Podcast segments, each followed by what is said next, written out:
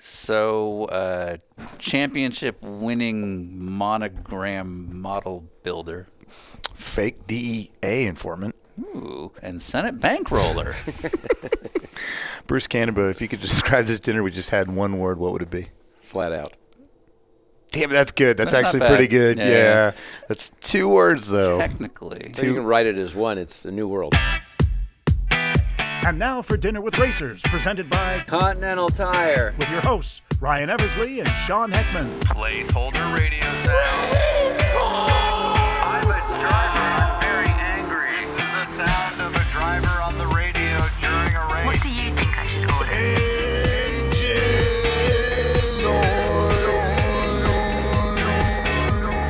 Welcome to Dinner with Racers. I'm Ryan Eversley, I'm Sean Eckman. and we are currently headed back to Atlanta from Hilton Head, South Carolina. We did a quick day trip down there for the Grand Motoring Film Festival to showcase our episode Bumped, which we put out last year. But that's not what we're talking about now. Now, we're talking about podcasts. It's a podcast. Now, traditionally, we talk to household names in sports car racing, NASCAR, IndyCar, you name it.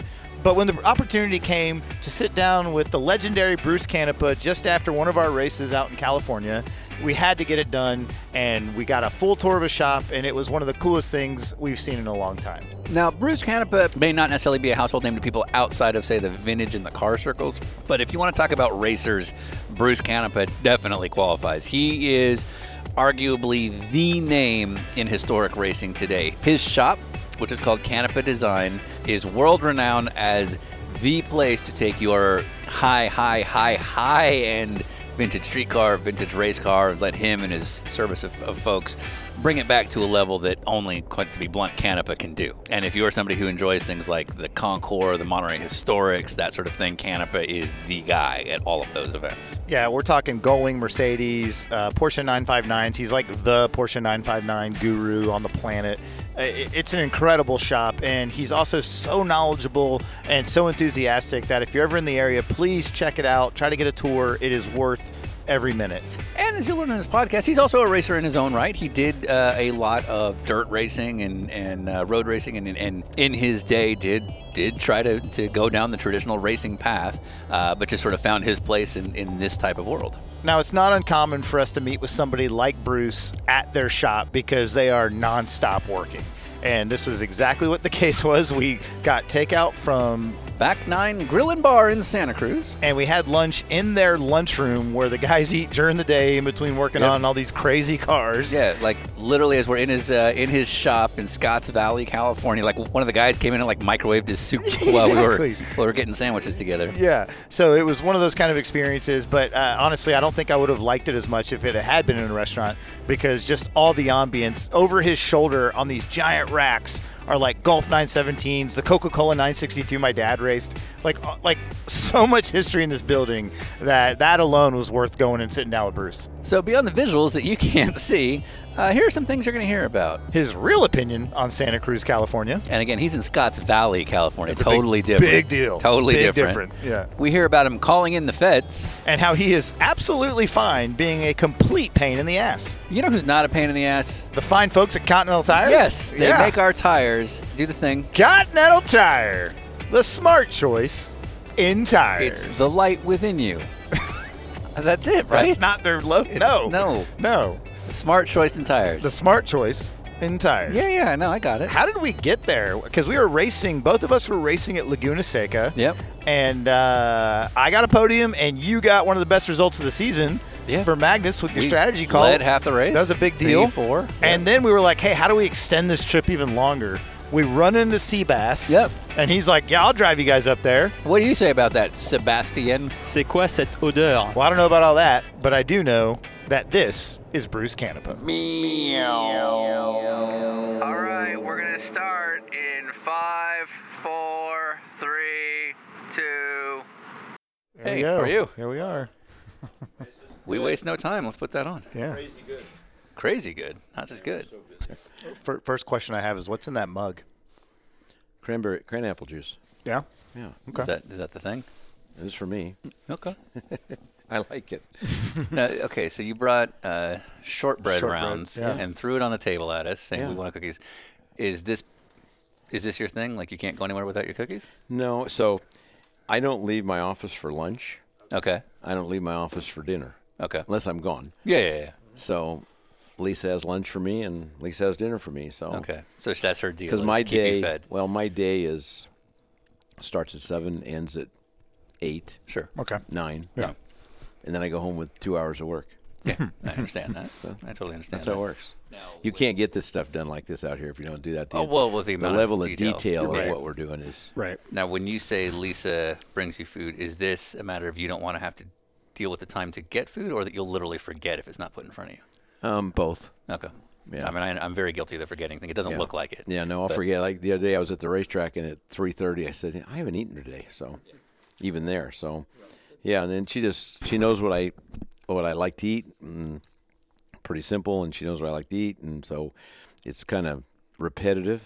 Okay. That makes it easy. I don't have to think Yeah, about no it. decisions. Therefore, No no, I, I decisions. understand there it is. that. Yeah, yeah. You know, one day it's a Okay. peanut butter and jelly sandwich, then it then it's you know a chicken sandwich, and then We, we're speaking the same language Yeah. now. Okay, that's that's my deal right now. Yeah. So So you're from here in Scotts Valley originally? I was born in Santa Cruz. Okay. Yeah, in this county. My dad, my dad's family, his parents came from Italy, and he was here since he was a kid, and they were fishermen. Their, that family, and then he went off. He went to World War II, flew B-17s and B-29s. And he made it back. Did both both. yeah, he went went to Germany, and then he went to the other theater. Yeah. and did that. Wow. B-29s came home yeah. and uh, went to work for his sister's. He had he had eight brothers and sisters, and his sister's husband was a Packer dealer. So he went to work for him, and Packard and- is in the car. yeah, Okay. it was at one point. They thought it was. Basically, went there sweeping floors, and by the '60s, he had I think four franchises or so on of his own. So he went from sweeping floors to having dealerships. yeah, Okay. and then when and when I was a kid, I he put me through the same routine. No, You had to fly B-17s and no, I didn't do that part.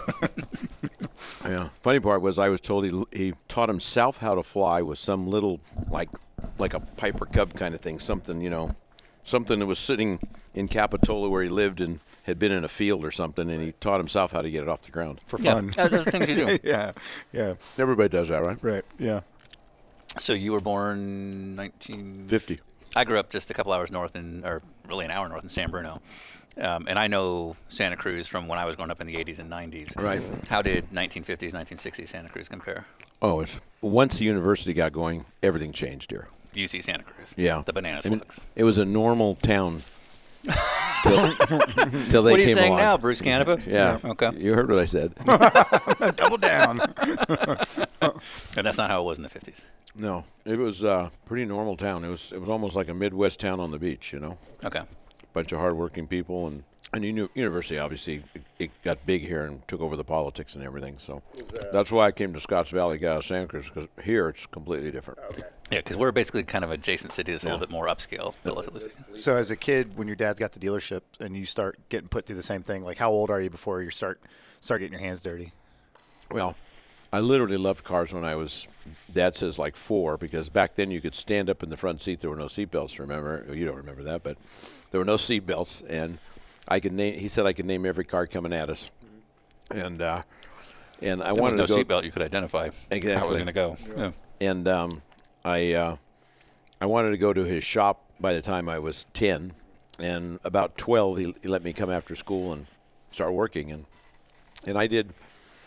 You know, I look back and it's the best thing that happened, but I started sweeping floors. Yeah. And then when I did that perfect, and I was, I was obviously a perfectionist about everything. wa- You know, a long time ago, my little models won all the contests. You know, but basically I swept floors, and when I did that perfect and stuff, then I got to learn how to wash cars, and I got to learn how to detail cars, and I got to go to the body shop, and, and I spent, I spent what people you know call, you know, apprenticeship and journeyship, journeyman. You know, I, I worked after school and all that stuff from the time I was 12, 13 till till I left him in '81 when I went started my own dealerships and stuff. So, and I, you know, I ran the used car lot and then sales department and then the dealership and and uh, did all of it. So, So the story I read was that your dad basically like put down, I'd say like credit for you for working to get a car to get your first car.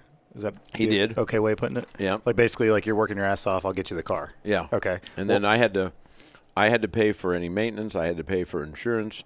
I had to pay the interest because cars in a new car dealership are on a flooring account, you know. So it's What does it's- that mean?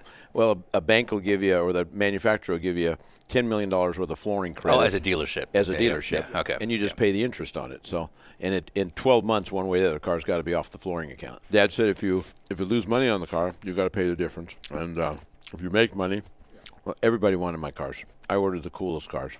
I think the first thing I ordered was like a 65 Comet. I was 15. Yeah. And I, but I sent had it sent over to Holman Moody and put a 427 in it.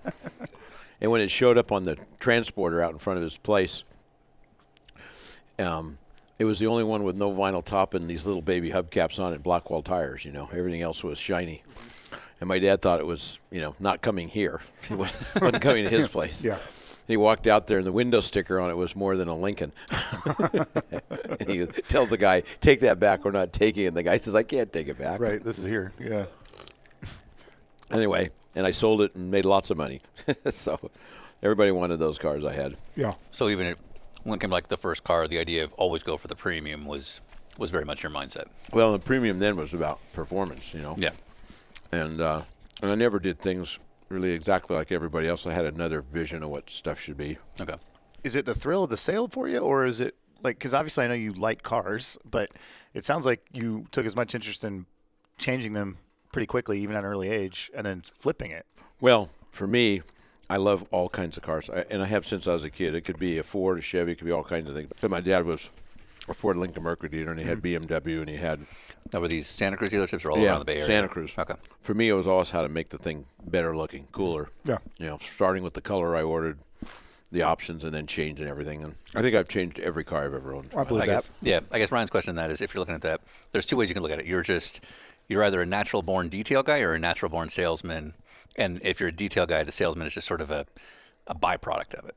Yeah, I think I, I think for me it was the the detail guy, Yeah. and my dad taught me how to be a salesman guy. So trust me, it was not easy to sell Lincolns and Mercurys. Yeah. Yeah, So one of the most common bits of feedback we have on Bruce Canepa is that he's got a really good ide- idea for detail and changes and customizations, and so it started even as an early on project for you. You'd get a car, you'd customize it. Where does that come from? Is that something that you see in your dad or your mom, or is it completely I unique don't, to you? I don't even know. I was an Yeah. artist when I was a kid. Oh, really? In Okay. school. Yeah. There's there's drawings in here in my my studio. My mom kept a bunch of stuff, thank God. But my original drawings when I was like 12 are in there, and of course the teachers were mad because I was supposed to draw buildings or houses or whatever they tell you to draw. Yeah. And you drove Instead of cars. Yeah. I'm drawing things that look like Ed Roth, you know, and this crazy cars and all that. Yeah. So, but that started early, and then models. You know, back then models was a big deal, right? Yeah, you, you mentioned this earlier, and I saw this in, in a few interviews that I read up on. You you said that you would build model cars and win all the contests was the quote. I did. So I don't know what this is, and I want to know what a what a model car. So Well, you buy a it's- model car. right? It's, so there, there's less model car, car car culture today among kids, I Yeah. would argue. But Really? but, but, you know, like the the well, I don't know if it's well, back then you yeah. had Revell and Monogram and all these companies, Right. And the model came, and it was a white plastic body and right. A and bunch it's of like parts. a one eighteen scale, whatever. yeah, it is, one twenty fourth, right? whatever. Yeah. And I would modify the whole car. Oh, so you're not building it as it's given to you in the kit? Hell no. okay, you're making it into your version of this thing. Oh, And my isn't it? dad had a body shop, so I could mold it. I could paint it with cool lacquer paints. Right. I could do all kinds of things with it. So But what is a con? What is when you say all the contests? I don't know what it, what is a model car well, they, contest. Well, they had model car contests. We had big hobby shops. Okay. Even in Santa Cruz, there was like two of them, and and they'd have contests, and then you'd go to this other place in San Jose, and they had a bigger one. So you'd bring your model there, and they you know show them all off and give you know two dollar trophies to everybody. So, dad sells American cars. You get the idea. You want to start selling cars yourself. Now, are you trying to plead with him to sell Mercedes and stuff, or is that something you do on your own? When I was 19, he took in a Porsche, and really at that time the worst 911, a '68 911L, from a doctor in Carmel, and the doctor bought a Lincoln, traded it in. I snuck it off the lot at night. up the used car lot and went and drove it the next night and the next night and the next night. It was pretty funny because the used car manager, who was a bit of an alcoholic, Bill kept trying to figure out what the mileage was on it because he thought for sure it was this, but he was never sober enough to really know it was that. and in 30 days, I think I put a thousand miles on Nice. that thing at night. yeah. But I mean, I fell in love with Porsche when I drove that car. There was no question. and it was just I was hooked. And told my dad we should sell these. Started selling them on the used car lot. There's pictures of my dad's used car lot, and, this, and he built an incredible store in Santa Cruz because at the time he built a mausoleum. Okay. And everybody said that's not going to work, and and with the whole car lot was full of Porsches, Mercedes, and BMWs. Yeah. So when I think of a used car lot, I Yeah. don't think of what you're talking about. Right. But it almost seemed like this is how you had to prove the market. Well, there was no there was no profit in Lincolns or Mercurys in those cars. You just sold them, and all the money the dealership made, I made in the used car department. I ran the used car department, and that's what we sold. So was this what was it? Was it wasn't called Canopy Used Cars? Was No, it? no, no, it was it was Palomar Lincoln Mercury, Ford Lincoln Mercury International Trucks. It was Palomar was in my dad's company's that was name. his chain. Okay. Yeah. So then, when I was running the stores, we got to this point where I said, Dad, the Mercedes dealer was across the street from us in a grocery store, and it was a franchise that was given to the Monterey Mercedes dealer, Stahl. I see. So it's got nothing to do with you guys. It's nothing to do with us. Right. And and the and the daughter and the son-in-law got it, and they didn't want it. They lived up in they lived in Berkeley. Okay. He was a, a an instructor at Berkeley. He was like a PhD, and he wanted nothing to do with the car because he didn't want to come look at the place. And so there was a point where I could buy it for almost nothing. Yeah. And I told Dad, Dad, we got to buy this. Nope, I don't want to buy this. I said, Dad, we have to buy this. This And is franchise. this really the German thing at this point? yeah, it was hot, you know. Yeah. And and the other store that was But for his sale. resistance is the German thing. Yeah. Oh. Well, and and any and, and the Asian thing because the other store that was Ah, available okay, was yeah. the Toyota store. Right. But That if these are the two fronts he bombed on, I understand this. he didn't- yeah. yeah. So, He yeah. really fought against. Yeah, Yeah. yeah. yeah. so then really at that point, my dad and I had been close for a long time, but we split at that point. I went on my own, Okay. and it was the best thing in the world. But my dad luckily owned properties and stuff, so he was able to you know sell off the stores and Yeah. and retire and play on his boat, which was great. The the market that you created for yourself was your ability to resell these things because you did the very thing that you were doing as a as a seven year old with monogram models, right? You're saying like, here's my car, here's the things I can do to, to make it awesome, and I can turn it around for this much more, just like you would with a monogram car winning a contest. But here's my question: When you say the Lincolns don't resell the same way you could with a Merc or a BMW, is it that maybe you as the detail guy wasn't as excited? Well, I wasn't excited, Right. And I have to be excited about something, or I can't sell it. And that's that's my point. Is like looking at this shop. This is built by a guy that's excited about what he's doing, and a Lincoln is simply not exciting. Sorry, Lincoln. Until Ford sponsors this show, and now they're great. Yeah. But um, but my point is like, I have a feeling you only do it if it's exciting, and a Lincoln or a Mercury is simply not ex- exciting at that time. I sell with passion, Right. so if I don't have a passion for it, I'm not going You're to not going sell to it. sell it because ultimately it's your product that you're selling, not Yeah, you. right. And by the time I was 30, I had enough car experience to know good from bad for the most part. Yeah. So, I believe sales can come from a couple different tactics, but um, some people can sell because they're really good at reading a person, saying, "Here's what I can do to, to kind of poke holes in this person and get them to like what I'm doing." Other people sell because they feel the enthusiasm off the guy selling or girl. Um, and in your case, I think it's your enthusiasm. I gu- I'm guessing that everybody so- that buys a car from me said, I bought it because of your enthusiasm. yeah, You know, and it right. just so this is this you makes know, sense to me. became my enthusiasm and made it easy. Yeah. So, So you split with dad. I put it down. Amicably, like was it? Okay? Oh, yeah. It, it, it, it was it was more so with my dad than my mom. My mom, she said, You leave, you get nothing. Huh. Okay. Interesting. Because I had this deal where I had earned of some value in the company. Yeah. She says, You So can't you're- leave. you're say- why? Why was she so upset by this? She, well, because she knew my brother wasn't the answer for the store, partially. you know, see. well, look, he had zero experience. I mean, there's no way he could all of a sudden know how to run a dealership, and and uh, so she was upset about that. And then, So your dad has spent all this time building this legacy, and you're letting it just go away. yeah, Yeah. That makes So, so basically, I just I went on my own. I opened a body shop because I knew that business really well, and and uh, had a body shop, and I had a little used car lot, little little junky building, and a bunch of used cars, and and really started from scratch because I, I didn't have. I didn't have a lot of money. I had enough to do that, but basically, and I started out at a different level. I couldn't go buy used Porsches or Mercedes to start with, so I bought like Toyota pickup trucks and put cool wheels and tires on them and took off all the silly emblems and you know did things like that and, and didn't do the normal junky chromy big wheels i mean my wheels were eh, almost all my wheels are graphite metallic they have been since i was 12 sense. Yeah. you know Yeah. but i was doing that with used cars i mean you come to my lot and nothing was stock Nothing was left alone. it was it's simple stuff, uh, you know. And for me, less is more. It was really understated, not Mm-hmm. not a bunch of graphics, not a bunch of junk, just simple. You hear that, Magnus Walker? Yeah, calling you out. I'm Bruce Canfield. I am calling him out. nice. nice. anyway, so Yeah. that, so that's where I started, and then I worked my way up to Porsches and Mercedes and BMWs, and, and then built a dealership around that. And then had some new car dealerships. I ended up with the Porsche Audi BMW store in Monterey, and I ended up with a Mitsubishi store, which was a disaster. Those, but I had uh, Porsche Audi BMW Monterey. I had a Lamborghini Maserati store in Santa Cruz with all the other exotics. And uh, and Lamborghini, I liked Lamborghini. I, Maserati was a piece of shit, you know. I mean, it was just especially in that era. De yeah. Tomas, oh my God, it was a joke.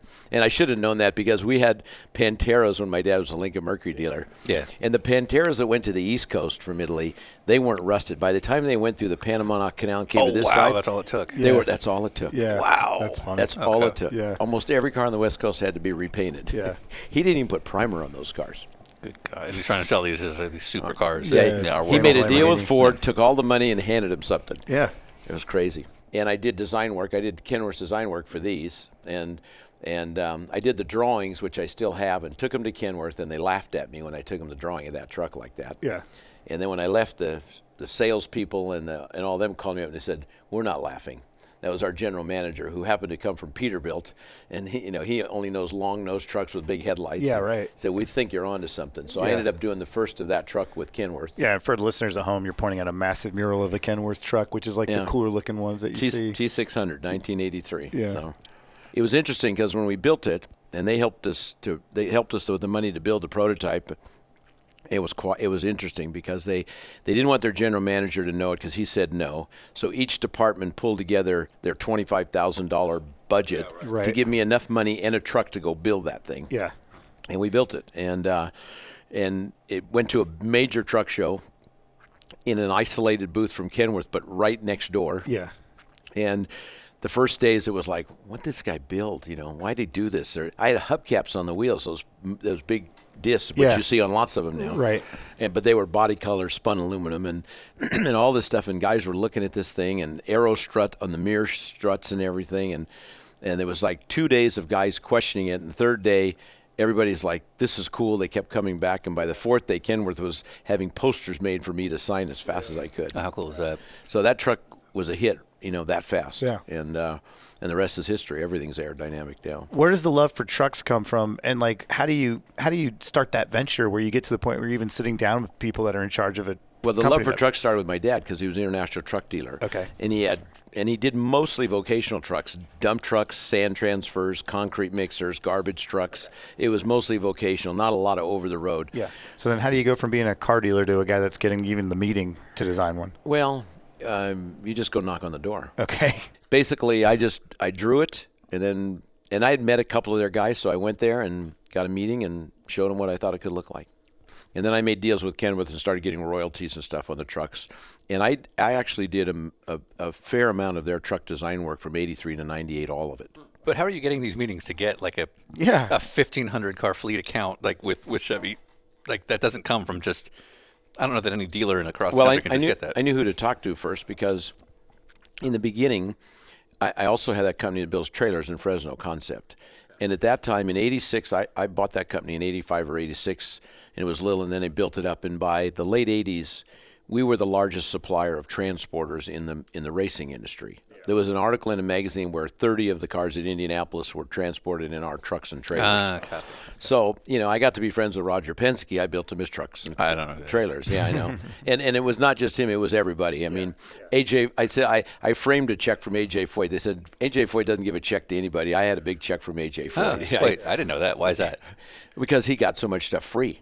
Oh, yeah. okay. Yeah. Yeah. You want me? You want me to do your truck? Give it to me. Right. You want your 'Cause I'm trailer out AJ there? Foyt. Give it Yeah. to me. I'm Yeah, AJ I'm AJ Foyt. Foyt. Exactly. Yeah. Yeah. No, he was a great promoter. Yeah, for sure. and so so basically i did newman haas stuff i did all those guys Yeah. every one of them so that did introduce me to a lot of people inadvertently right Yeah. a Mm-hmm. lot of different You guys actually and- use a motorsport paddock Yeah. for what you're supposed to, use a motorsport to, paddock for. to further the street side Yeah. of things Yeah. in business. Yeah. Yeah. so you know through that at that time i met the president of gm you know because you know because he was a friend with rogers you know and then Yeah. then i get the suburban and build it. and funny then roger wanted to buy that suburban but uh, you know it, it just grew out of opportunities being in the right place at the right time by accident you know so part of it I mean, uh, kind of jumping to modern day. You're you're you're mostly known for high end exotics and and really cool, just the coolest Porsches out there. But there's a much bigger market for like C10 tr- Chevy trucks. you know that you could be doing aftermarket bumpers and bodies and all that stuff? Is it just because it's not as interesting and you don't necessarily need the money? Well, there's never enough money. Yeah. because money for me is just a tool. Oh. It just lets me, it just allows me to do a. Sean says the bunch of- same thing all yeah, the time. yeah, absolutely. Man, allows money me to doesn't do- matter to me at all. Porsche's excited me since I was 19. Yeah. Okay. That's never changed. Yeah. Yeah. And it's and it's for a really simple reason. I said, I've driven, God, almost everything probably. Haven't owned it, but have driven it for sure. I said, even today with all the modern supercars and all the modern sports cars, because everybody now is a sports car business. You know, Ford's Mustang is a sports car. And, I mean, everybody got into that. And I've driven all of them for 30 years, right? And no matter how much stuff I drive, you get back in a Porsche and it does everything right. I mean, it sits right, the pedals are right, the steering wheel's right, the visibility, the sound, the feel. It checks all the boxes. I mean, it does it more so than anybody. Everybody else is trying to figure that combination out. And, and not that it's like the perfect combination, but it's the combination that feels good, you know? and the results speak for themselves in all their racing and history. But so I've never, I'm always a Porsche guy forever. I said that's that's my favorite car, you know, because there was a time when it was all Ferrari stuff, and I bought a Ferrari, and then I sold I sold a lot of Ferraris too, but they never did anything for me because they were they weren't they weren't that great to drive. They Right. were okay Yeah. and they were beautiful. You know, on and off, they had beautiful cars. But for me, it's get in the car and I'm going to take it out and take you on the edge of a limit that we're not supposed to do. You know, and the Porsche will do that. And to that point, we like I, I'm sorry, I'm going to keep hammering that you do what, you, what excites you. So you've been quoted as saying that there's actually bigger numbers and more margin in. So right now we're we're in a shop filled with all I mean many different vintage cars, but a lot of them towards the Porsche realm of Porsches that you've done things to to, Yeah. to to make into really cool vintage cars. Um, you've been quoted as saying the Ferrari market's even bigger in terms of dollar signs. Yeah. Um, and yet you've chosen to stay in the Porsche realm, even though there might be more money in Ferrari, because it seems like Porsches are more exciting to you. They are. Yeah. Yeah. For, and for every reason. From, So you're chasing the, the thing that excites you more so than where the money yeah, is. from So- quality. Yeah, because for me, a car, it's not wall art. Right. Uh, For me, it's get in it and drive it. As in, it can't just sit in a garage. It can't just sit in a garage and just sit around. And I said, that's okay if that's what people want to do. But I said, I want to get in a car and drive it, and I want it to drive better than it looks.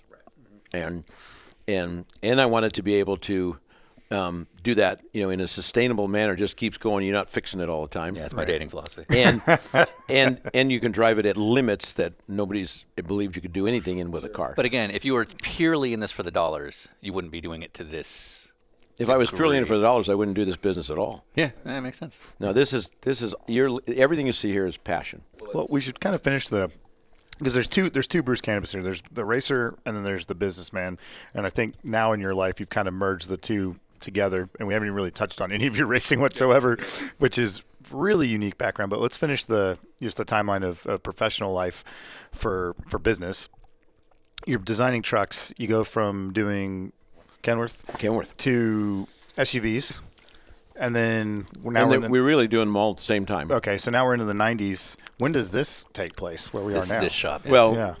first of all, we were downtown, and we were in one, two, three, downtown Scotts Valley. no Santa, Santa Cruz, Cruz. Okay. and we were dealing with downtown Santa Cruz um, on the east side.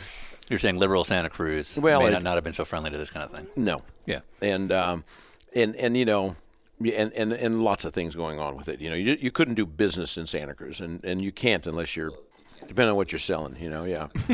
so, and and we were out of room. We were we were five buildings in in a in a half a block all spread out moving stuff all around move this to get that and it's a and we were out of s- we were out of space and and then i said okay i got to get out of santa cruz i looked over the hill i looked different places and i said i looked in monterey i said that's pretty remote for access to lots of things and and San Jose was getting already getting crowded and nothing like LA, but still, I said, "How do you even road test a car over there? You can't." And I just kept looking around, and then um, I was going to build a building. I was actually going to build like a thirty-five thousand foot building, thinking that would do everything I need. And then I came to Scotts Valley, and I, kn- of course I knew Scotts Valley, but I came up here and I just kind of drove around and hung around. I said, "Shit, "It's it's twenty-five minutes to San Jose, it's forty-five minutes to Monterey." we're up here out of the heavy traffic on one, which is ridiculous. You know, they, they won't fix the freeway, so they want to jam up the people there, not and park them all day. And I said, and and up here is a very conservative area in terms of you know crime, everything. That they're just not going to let it happen, right?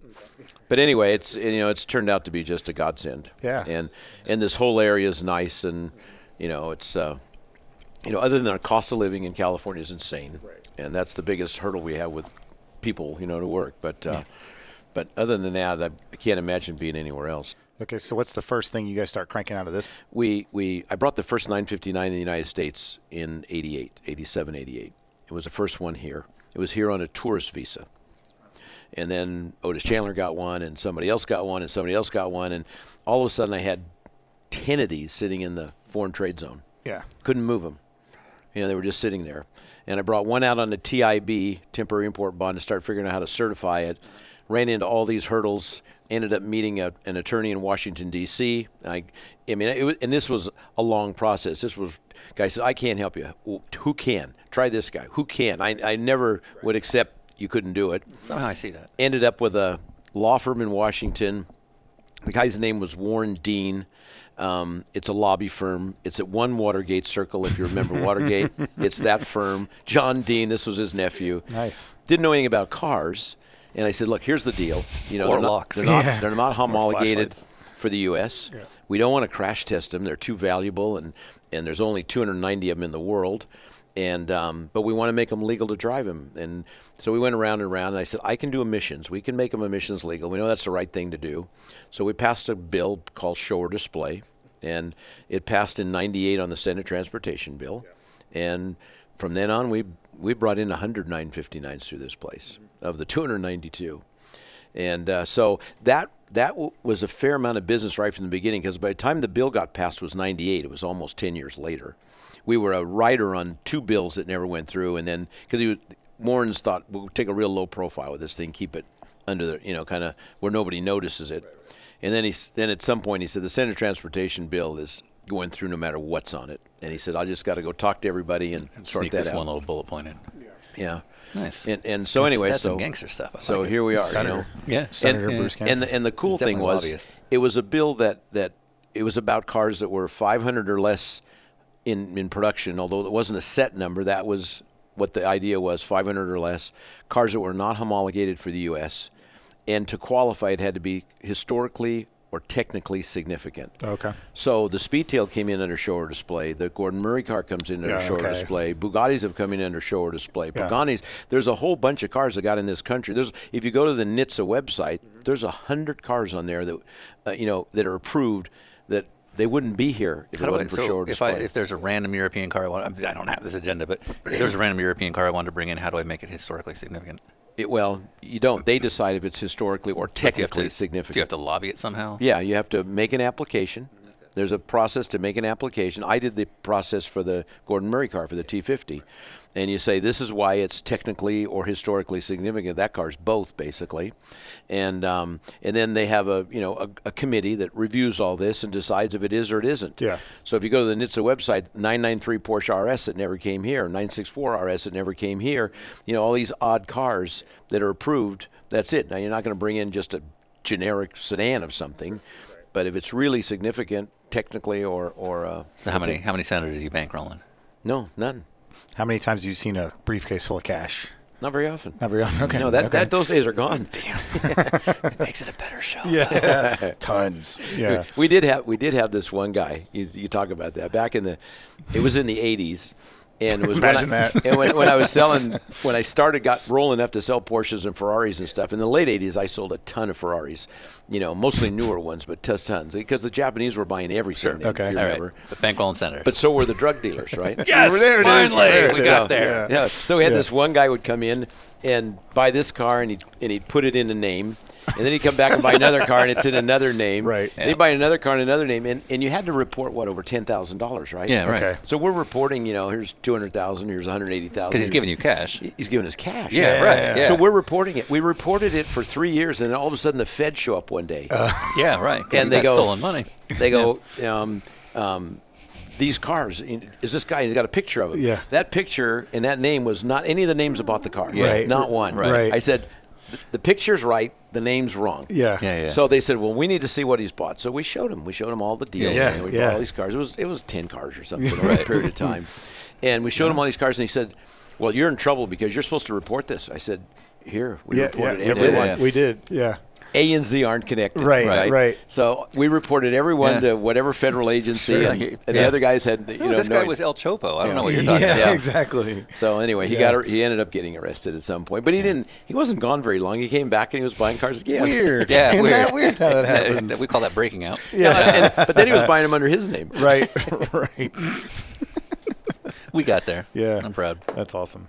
What did that thing cost when it when it first showed up? They were like uh, they were just about three hundred thousand dollars. Okay, but in 1987. Eighty seven. Yeah, It was yeah. an expensive car. Yeah. But you're also kind of the sole importer, so I assume you can kind of dictate the rules you want. Well, um, we were well. We weren't the s- anybody could do what we did and Right. once the law was passed. But as the guy that sort of created but the we entree, did it. I assume yeah. you had.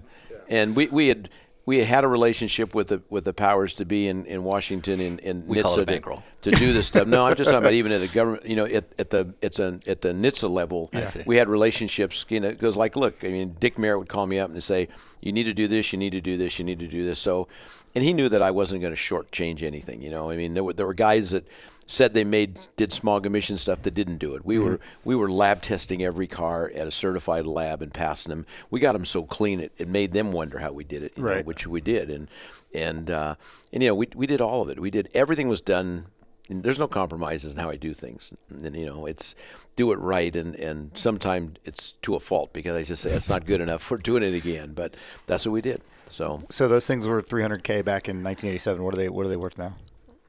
well, a stock one is now a two million dollar car. Right. a stock one, And then what's a Canapa 959 worth? three and a half million, And how many of them are in this room next to us? fourteen. Okay, that I didn't see that number. Yeah, one of the questions I have for you is like, what is that room? How much is that? How much how money much is in, in that this room? building? Yeah. I don't want to know. Yeah. Okay. Yeah. That's all. And, I, and I don't want my insurance company to know. That's for Right, sure. but you you just listed you have 14 times three and a half Yeah. in just one Yeah. set of cars here, and that's a Like over your shoulder, Small. there's an F40 rear hatch. Yeah. so I'm like just that alone. I'm like, what? Well, there's an F40 there too. Though. Okay. Yeah. course there Yeah. is. Yeah. yeah. Okay, so when you have cars like that and you have that kind of value based around it, your clientele becomes pretty, pretty, you know, high altitude customers, right? So, how difficult is it dealing with somebody who's used to getting what they want, but they don't see your vision with, let's say, a 959? Well, what's interesting is it didn't come overnight. It's taken f- 40 years to get people to trust that just give it to Bruce and let him do it. Right. Oh, uh, yeah. That didn't happen. In fact, I tell people it was only three years ago, maybe it's four now or whatever, but it's only in the last three or four years that people call on the phone and say, I want to buy a Canapa car. They don't call and say, I want to buy a Porsche or Ferrari. I want to buy a Canapa car. And I was recommended and I've seen what you've done. And so in my, it- you know, it's obviously there's not a Canapa car, but it's, it's what we do. And it might be a completely stock car. But they want one from here because of the way we do everything, and it's everything we do. If, every car we sell, forget 959s for a minute. If we sell if we sell uh whatever it is, it goes in our shop, and the guys are do a complete inspection, and whatever it needs, it gets done. Doesn't matter what it is, it's everything. And every car gets road tested. I have two retired guys that drive the cars, and our road tests are minimum 125 miles, and some of them four and 500 miles. And we we drive, and then when everybody says it's done, we think it's done. Every night there's a car parked outside that I'm driving home, and I've got everything they did, and I go drive it, and I'm the one that says it's done or it's not done. Well, and and I spoke with somebody who used to work with you, and he said he was shocked the first time he saw how you drove because apparently, and I think this is a good thing that you thrashed the shit out of him. I drive them. Yeah. You know, I drive them. know And I don't they're- want my technicians to go out and go 100. Right. I want them to just drive them normal. Right. But I drive them and lean on the brakes and put them through the corners and To see what's and wrong. and you know, I mean, I drove race cars long enough and I'm and I don't break things. It's just uh, you know, you can do it really smooth, but it just to somebody riding with you they might think it's like, "Oh shit," you know. my thing is whether it's a road car or a race car, get it done, test it, make sure it's right. Because if I put a guy in a good race car, then I'm not worried about him having some big shunt because the car doesn't work, right? Or it's going to fail. And that's, you got to do that because I, I, I'm lucky. I got to do this my whole life starting when I was a kid. And most guys, they, they got to this point in their life and made enough money. Now they're going to race. And they, and they, and unfortunately, they think because I have money, I can also race. Yeah, yeah. they don't go together all the time. Oh, but- we know. most times. Especially, but they, they- but they got to they got to have good equipment, Sure. Or or you know they don't even have a chance if they don't have have good equipment. Yeah. So. And we'll uh, at the, towards the end of the podcast, we'll have some sort of fun generic stuff about customers and what you will and won't deal with Mm-hmm. because uh, I'm sure we both know the types. Yeah. But Well, I uh, won't ride with any of them. but well, you shouldn't. Um, but but on a business level, and then I want to talk some racing. But on a business level, um, it's it's been said that you're very uncompromising on what it's going to cost because you know what you're going to do, and that's not going to change. But it's true because I spend more. I always spend more than I even think I'm going to spend. Right. And and it's crazy, c- and people would never believe this unless they want to come audit the books. Probably at least 15% of the cars or 20% of the cars I sell, because of the way I do them, I make no money or lose money on them. It's terrible business, sir. Yeah. Let me tell you about podcasting. Yeah. Also, Uh, don't, don't say that on here. But you know, I mean, but you know, you do all this work, and Right. then you get done at the end, and you already committed the price here, and you say, "Shit, but it cost me this Oh, I here. see what you're saying. Yeah, Yeah, yeah. I mean, Right. I, you know, I said I think I got to spend twenty grand on Because this you're car, going to and I obsess on spend- the details that I- you feel are needed. Oh yeah, And not look at how to and I shortchange won't, it. And I Yeah. won't. I, I will not count the dollars to get it done Right. until it's done.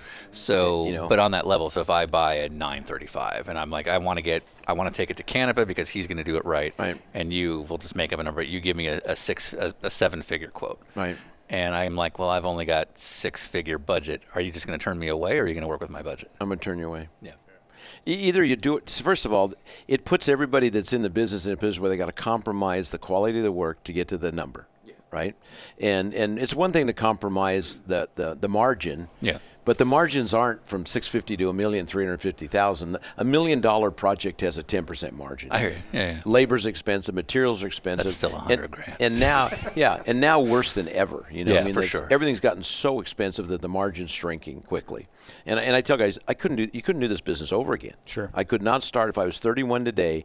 There's no way I could walk away from my dad and start my own business. It's just not going to. What if I'm? I'll just make up a name, uh, and I say I need it in six weeks, but you know it's a three month project. we tell them it's three months? Yeah.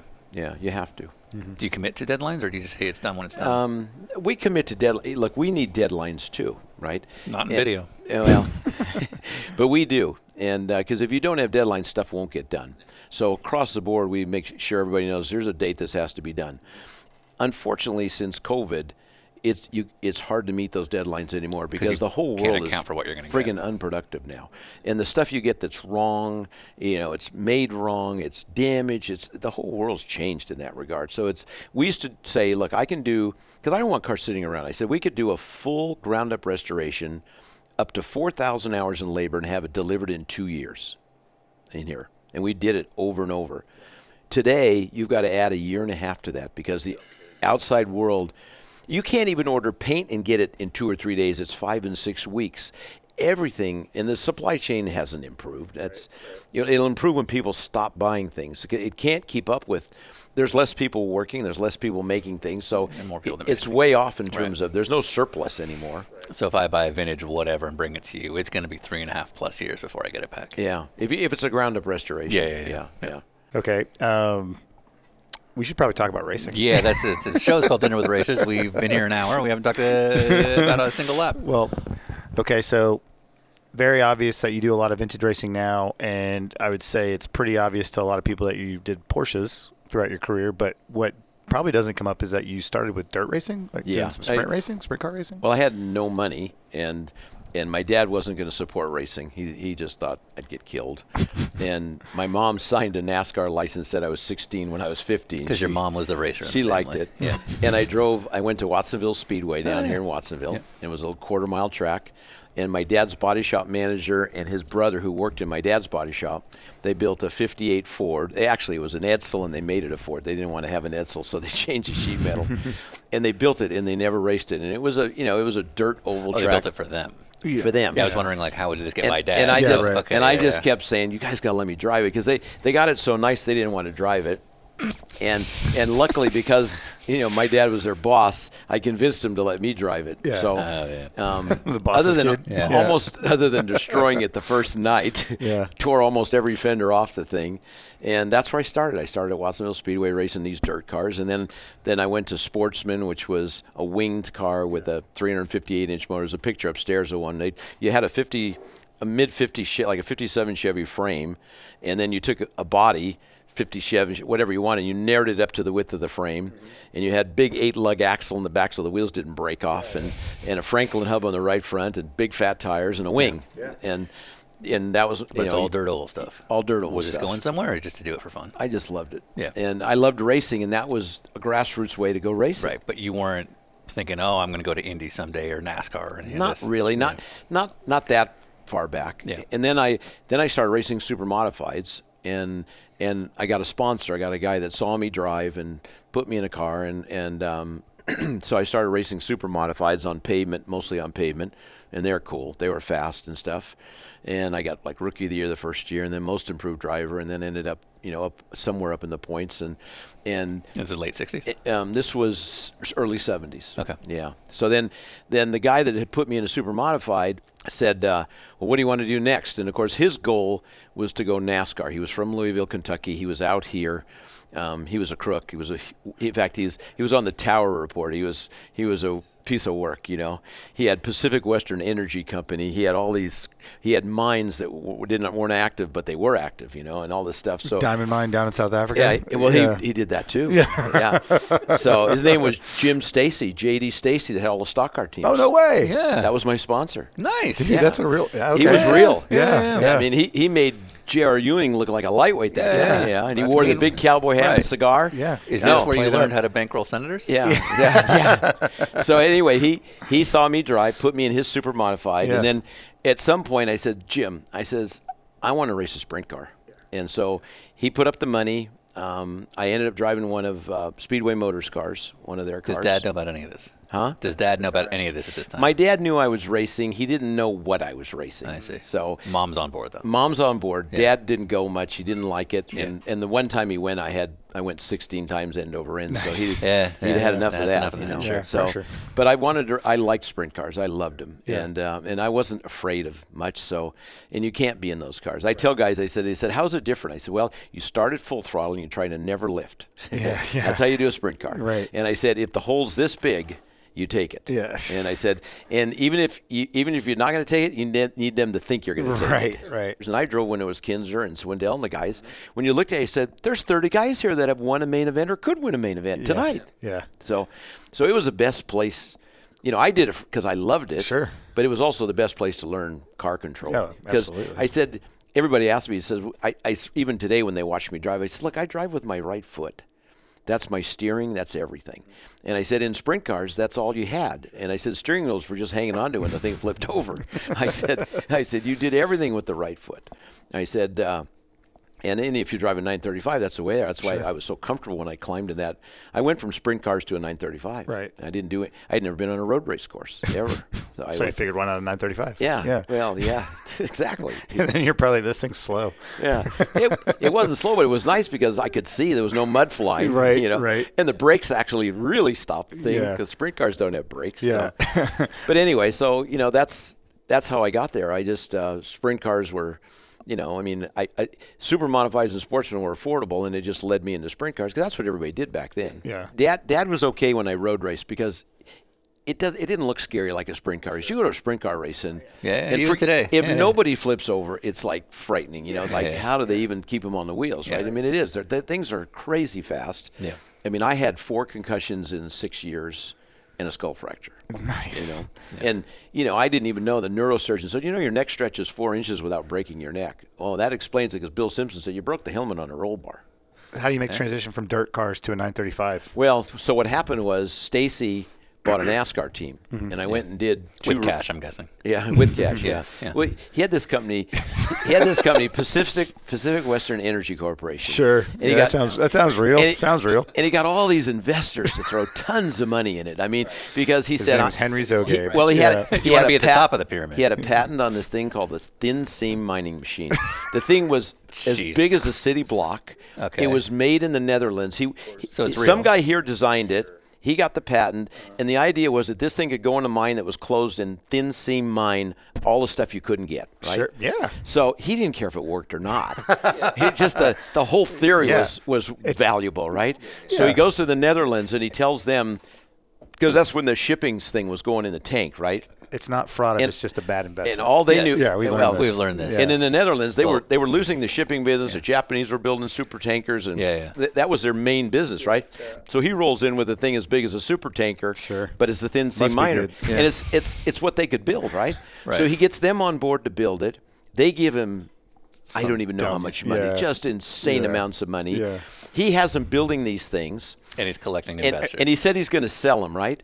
And then, when, of course, they didn't sell. So then he goes back to him, and at this time, Neil Bonnet's working for him, and I'm working for him, and Rodney Combs is working for him, and he's starting to gather up the NASCAR thing, and and, and he comes back to these guys. He says, "You know what? We shouldn't sell these thin seam winders. We shouldn't sell any of them."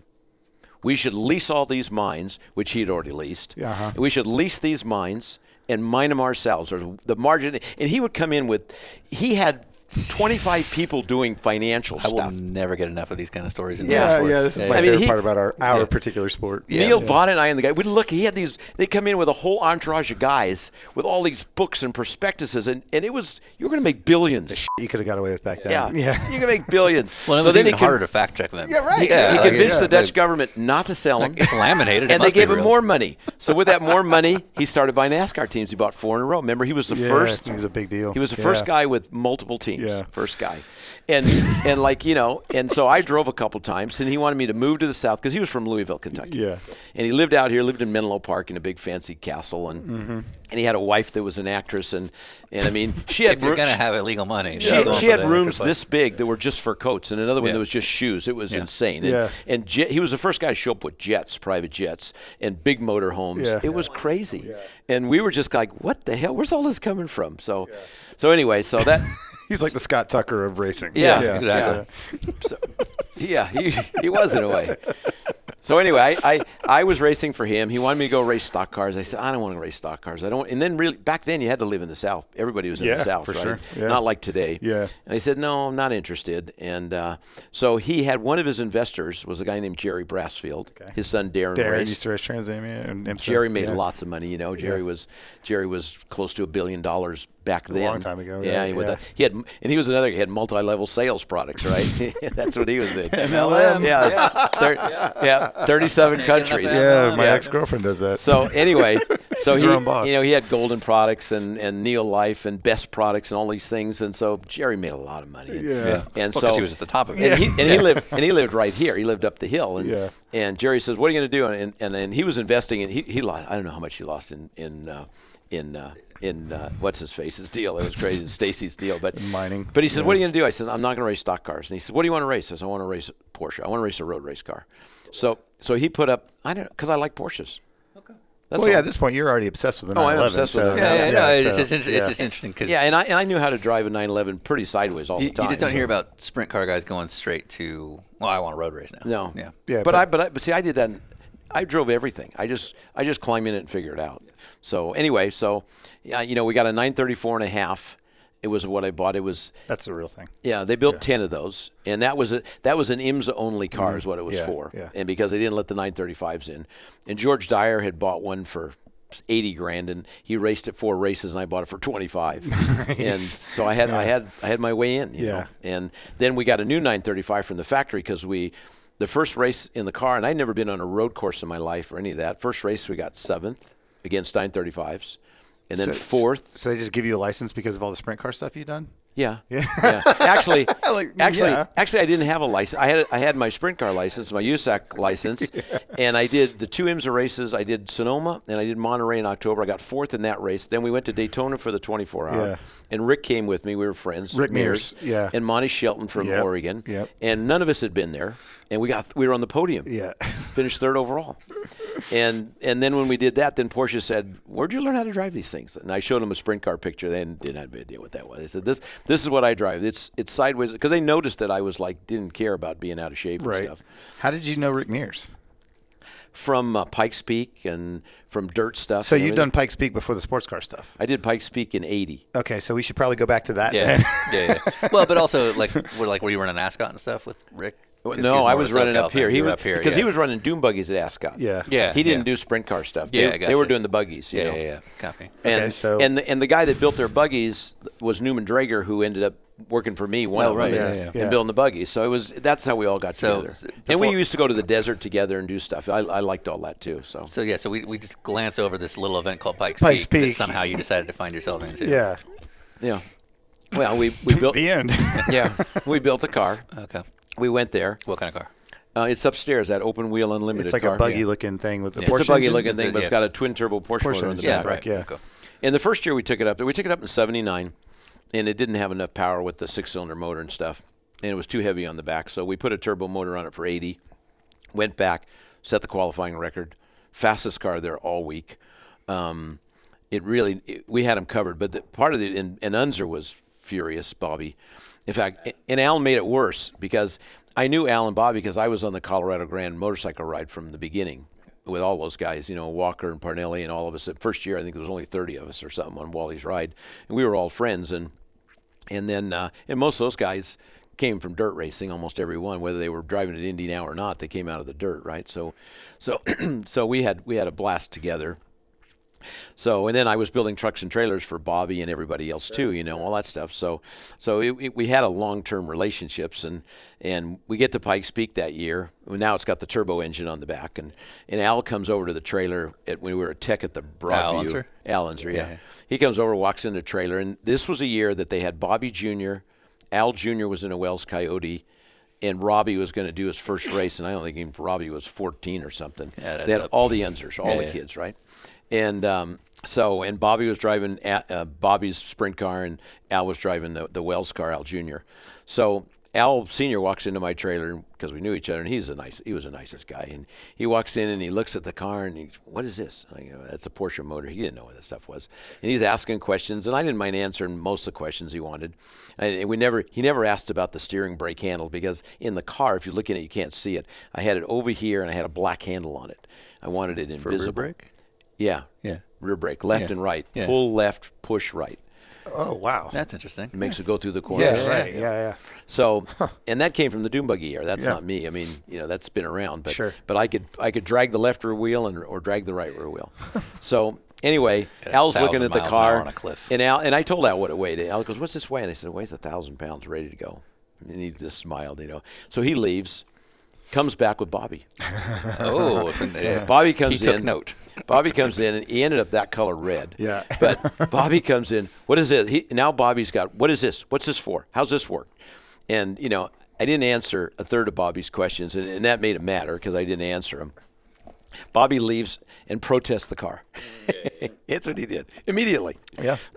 and, and oh, Al set him off though. So we're sitting there. Al's just sitting on the fender of the trailer in my fifth wheel trailer, my sprint car trailer. He's just sitting in it.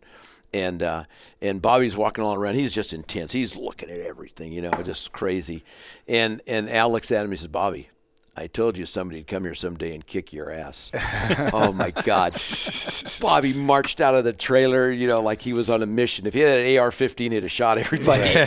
so he went and protested the car, and then he protested us. So on, on what grounds? Like, was there anything out of compliance? no, Or, no, it was just Bobby. Yeah. And, Yeah. and, and he wasn't mine. And Yeah, he, he yeah. intimidated everybody at Pikes Peak. You know, it was it was Unser's Mountain. he's a big deal. It was Yeah, Unser's Mountain. yeah. You know, it really was. I mean, they should have renamed it. You know, Yeah, but right. and um, so he he basically all week said that car shouldn't be here. It's not right. It's not this and stuff. It, and it didn't matter. So in qualifying, we set the the record with the thing, and he was up there with filming my corner speed from entry of corner to exit of corner.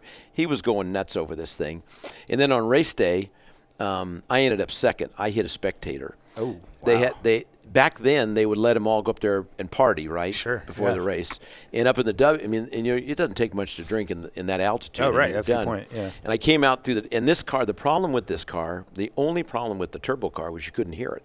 Ah, you know. yeah. Oh, so they have so no much idea. more It's So, coming. and it's just windy enough in some of those places. You're Yeah. you're hearing that big V8, right? You didn't hear that car. Yeah. And I came around a corner, and some guy was walking across the road with a blank. I don't know what was wrapped around him, but something.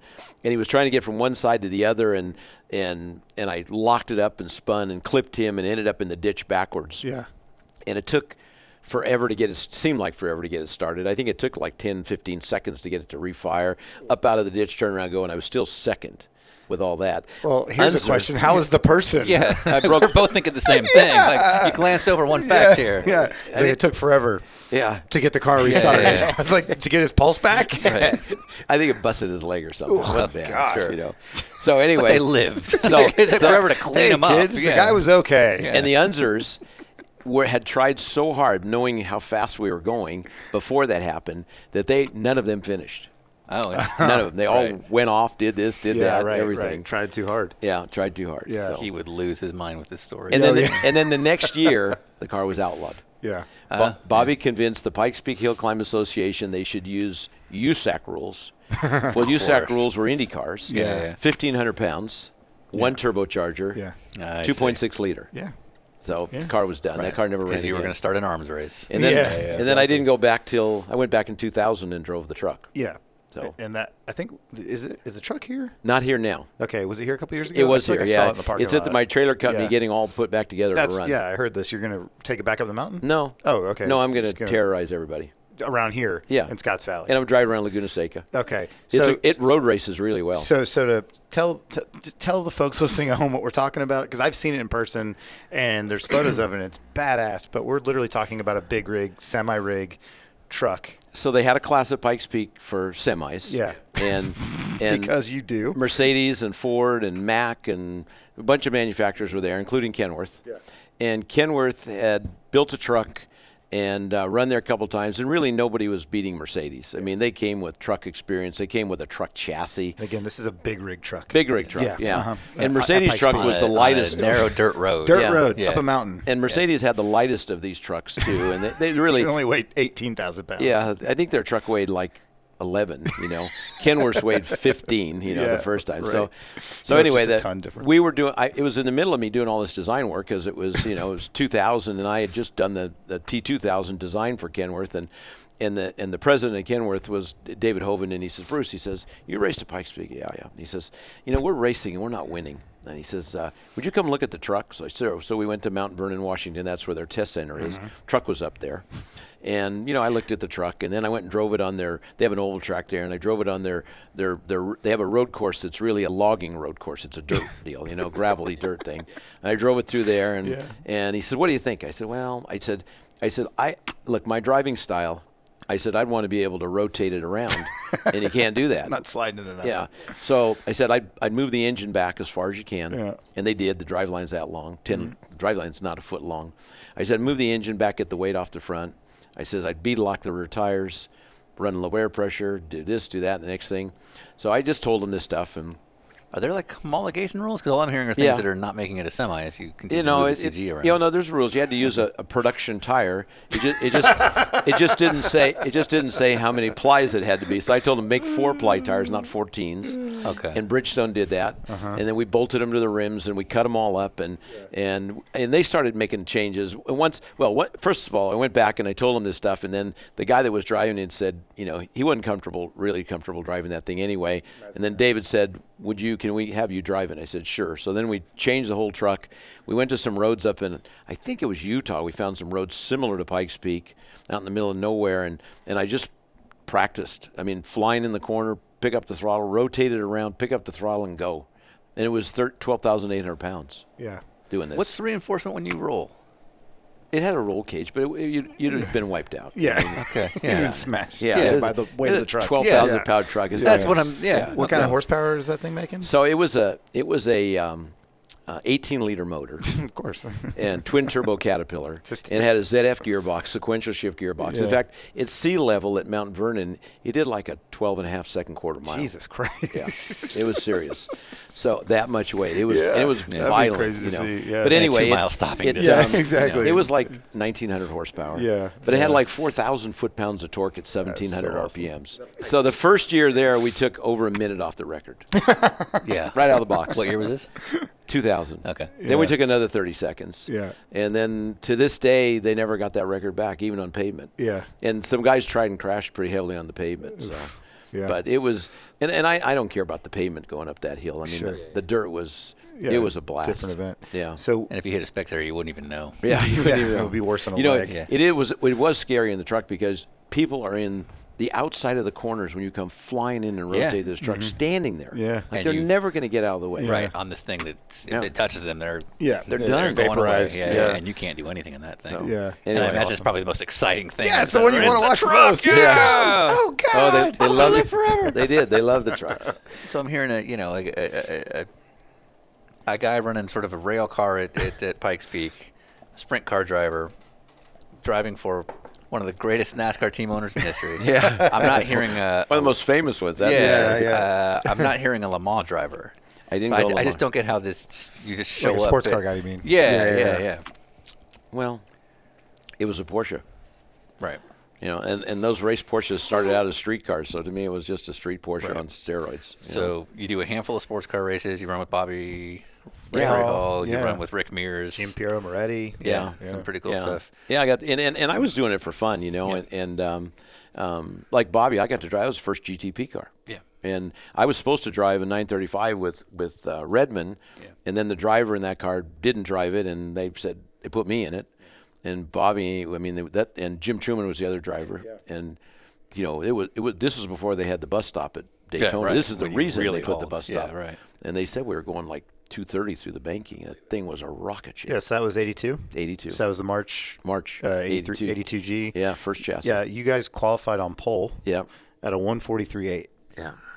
Now that's without the that's without the chicane. Uh, the year prior at Daytona in the 935, I think you guys again without the chicane, you did like a two minute. Yeah. You know that's how much faster those prototypes were. Wow, That's- you got that's 17 seconds. So Yeah. yeah. We, That's we how much were power lapping you the uh, had. 935s about every hour and a half. yeah, Yeah. And it was crazy because I'm driving. I said, "Shit, "That's Holbert I just blew by.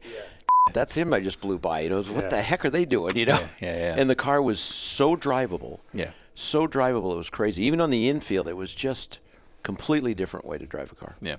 Uh, I was told because of the way the 962 was built that um, you once raised a concern about the safety nature of the 962 and that uh, you were you were told that um, Porsche had plenty Oh of no! options. Okay, Uh, tell, me, tell me this it story. was- we were at, at the factory. Yeah. And it was before a race. so you're in Bisock. And it w- yes, Yeah. and there was uh, and Frau Bear kind of oversaw every. I mean, sh- she had a counter, and behind the counter there's fax machines everywhere, and she was doing all the parts orders, and she was telling everybody what to do, and she was telling drivers where they needed to be. So I was supposed to go to Schweinfurt, Germany, to Fickle and Sachs because they were sponsoring the car. Okay. And um, That's I for was- 962. yeah, no, 935. 935, excuse me. 935. Okay, And so when we were there, there was, you know, Gary Evans was there, Brian Redman, I think, was there. One of the Whittingtons was there. Mm-hmm, um, it might have been 78. Anyway, there was a bunch of guys there, like half a dozen drivers, and they were all getting instructions where they had to go. And she was the only one that could actually manage drivers and get them to be in the right place at the right time. And, uh, and and it was Bill Whittington. I remember it was Bill because he was a smartass anyway. He was funny, and he said something like, uh, "Frau Barry said, when when is Porsche going to put, you know, safe roll cages in these 935s? I mean, you know, there's steel and chrome moly and all these good materials, and the roll cages are aluminum." And she looked up at everybody and she goes, "We have plenty of drivers." and she wasn't being funny. Yeah, right, right. And and and I looked at Gary. I said, "I don't see anybody getting out of line here." yeah. yeah. Message delivered. Yeah. Message delivered. That's cool. But you know that wasn't an issue back then. Yeah, that you was know, the they- culture. And if you look look at a 917, I tell guys, look at 917. We've we've restored six of them here, and the and the only one that was heavy by standard was the 91730 that Penske had because it had polished aluminum panels to cover the fuel cells that he wanted put in and stuff. So that whole frame weighed 120 pounds. Oh, The rest of them weighed 98 pounds Yeah. average. A Heavy- that's- that's the 917 heavy frame A car. 917 frame the weighed entire 90 frame. pounds. That's all they weigh. Yeah, 'cause they're like spider- they're like spider aluminum webs. tubing. Yeah. It's the equivalent to nine. It's metric, but it's the equivalent to ninety wall aluminum tubing. You can put one on the bench and tie it down to one end, and go to the back end and do this. Yeah, I feel like if you look at it, it'll bend. You have to run yeah. real lightweight Yeah. springs. And when Yeah. guys see me sit in it, you know, they because your feet are in the front of the car. Yeah, right. And they say, "Aren't you worried about that?" I go, "That's the least of your problems because if I hit something, that engine's coming straight through the car and taking you out anyway." Yeah. You know, it's right behind you that big 12-cylinder motor. yeah. But the cars are unbelievable to drive. And if you think about it, there was only one fatality ever in a 917. that John Wolfe? And he should have never been in a car. Yeah, because he was like a gentleman guy, right? Yeah, He he crashed should- the lawn the should- test day. Should have never been in the car. Yeah, yeah. Everybody else, I mean, they they they do everything perfect. I mean, turn in, rotate, and I and I like loose, so I drive the thing, you know, hung out. and It's just fabulous car to drive. Well, speaking of 935s in the Whittingtons, we may as well ask this. Um, so I heard that, and I, this is documented, I believe, on the internet, that um, so we did a podcast with Don Whittington. Oh, in did you? 2017. Do you know what he's doing, by the way, these days? I know he was on motorcycles, playing with motorcycles. and Sure, stuff. but do you know what his business is? no, what's he doing now? Running a private air uh, airport. Yeah, running a private airport in Fort Lauderdale. Well, he did that before, though, didn't he? Yes. Yeah, But anyway, so you had a Whittington 935. we did. and uh, I heard that it was um, repossessed at Laguna Seca. a few Yeah, it was years ago. confiscated. Yeah. yeah, different term, not How did- repossessed. confiscated. Yeah. How did this go? He had made the payments. He, would- he, he well, it was it was hilarious because we we we. so we're, you're at the historics, basically. if you- we, and actually, we were at a private event in January, copy. and there was probably a couple hundred, 250 people there, and Was this, 25 like, guys. Six years ago, seven years ago. Yeah, I forget when it was now, but we, we had Bruce ended up with a car, Bruce, Bruce Meyer, Meyer, and then we restored it ground up, um, put it all back exactly the way it was at Le Mans, which was great because it wasn't far off. But we we did everything to it, and I mean everything. It was turnkey, track ready. You could do 24 hour Le Mans with it. That's how we restored it. This is the 1979 overall winner. This is the overall winner. yeah, Lamont. Yeah. And then we got it done, and it went to Amelia Island, and it won a class there. And then it went to Pebble Beach, and it won a class there. And then in the fall, right around Thanksgiving of that year, the the Whittingtons were back in the news, and the news was that that they, you know, the, the DEA and all whatever raided everything in Fort Lauderdale at World Jet, and and I was getting all the information from Preston Hand because we were friends. So Preston Hand goes, "Hey, your buddies are in, in trouble again." I go, "What are you talking about?" And he's sending me videos of the uh, from the news stations and newspaper articles, and I go. Oh my God! And then at the same time, Albert Arciero's seeing the same stuff because he had IndyCar teams, right? And those guys were involved in that. So Albert and I are talking about this is crazy, right? And then we just kind of decided had to do something uh, to Bruce because on the news it was saying they were out confiscating Whittington assets. Yeah. And and and Bill was in Scottsdale. Yeah. And there was assets in Scottsdale, and there was stuff in Durango, Colorado, and it wasn't just Florida. So we said, oh, this is perfect. So I hired. I hired a You know, like friends do. I hired actors. It- well, I went to hire act. First of all, I, there was a movie producer that I had met through um, a lady named Annie Walker, and the guy loved cars and had been here and everything. And and so I said, Annie, can he help us? And so she hooked me up with him, and and Annie was helping too. And Is it somebody we know? no, I- Okay. it is, but I can't remember the name. But Okay. Yeah, no anyway, worries, no worries. so so he helped us, and then I says, you know what? And he said, well, these guys here. He says these guys here. One of these guys was a special forces guy, and one was one was an you know an attorney became an FBI guy, and the other was something else. They were all from military police kind of backgrounds. And he says they have a company that in the movie industry provides the guns and all the stuff for the movies, right? And the right everything, and they're bonded and all this stuff. You could just hire them; they can do it. They've done bit to do parts. to do what, Bruce Canapa? So we we actually rehearsed this, but but basically the plan was this is that a they- friend, by the way, Bruce Meyer. yeah, Yeah. forty Yeah. years, 40 Yeah. year friend, yeah. Can I just ask what this what this joke cost roughly? It didn't cost that much. Ru- okay. ru- roughly. I Well, don't know what it cost. Let, us finish the story, and then we'll get to the totals here. So Yeah, yeah. so basically we had this event. And then, and, and and the difficulties in this event, we had to. We said we can't rent a Denali or an Escalade, and that's all you rent anymore. We found a new black suburban in Bakersfield or Merced or sort somewhere. of pose as a government car. Yeah. Okay. And then we and then a four door Dodge with small hubcaps in gray. We went everywhere to find just the right two cars. These guys showed I like how up. this is the detail that you Yeah. are looking for Yeah. to be a believable. Exactly. Yeah. Well, and I You can't to- help away. And I well, I told him. I says, "Look, this is not like Ashton Kutcher putting a prank on his buddies. This says they're they're a bunch of nimrods. They're you know the difference." I said, "These guys, these guys will know the difference, right? They'll they'll figure out it's a prank immediately, right, Yeah. right, And I right. said, "And there'll be people Bruce there." Meyer is no Jack Osborne. Wait, well, there'll be people there with their security people, with their this, that. well, everything. that's it. Yeah, but, 'Cause it- uh, yeah, pretty high end profile. right. Well, people because that- the second the DEA shows up, Yeah. it's people are going to start calling lawyers. Yeah. who are then going to probably actually call the DEA's and be like, I don't know what the hell. You're So talking anyway, about. So- they they drove in to Laguna Seca. okay, Bruce Meyer, Two or ve- your no, DEA the people. DEA. We were all there already Right. playing so with the basically, race you cars. hired a pro- you hired an actual movie producer Yeah. to stage a fictitious DEA raid. exactly. at at a track At day, a race private track. track day Yeah. to raid one of the most famous Porsche race cars of all time. Exactly. Okay. That's exactly right. yes. So, so anyway, proud of himself. So, so they roll in and go to the car, ask for Bruce Meyer, pull out, pull out. They, they had the, the the Glocks were real Glocks. The badges were real badges.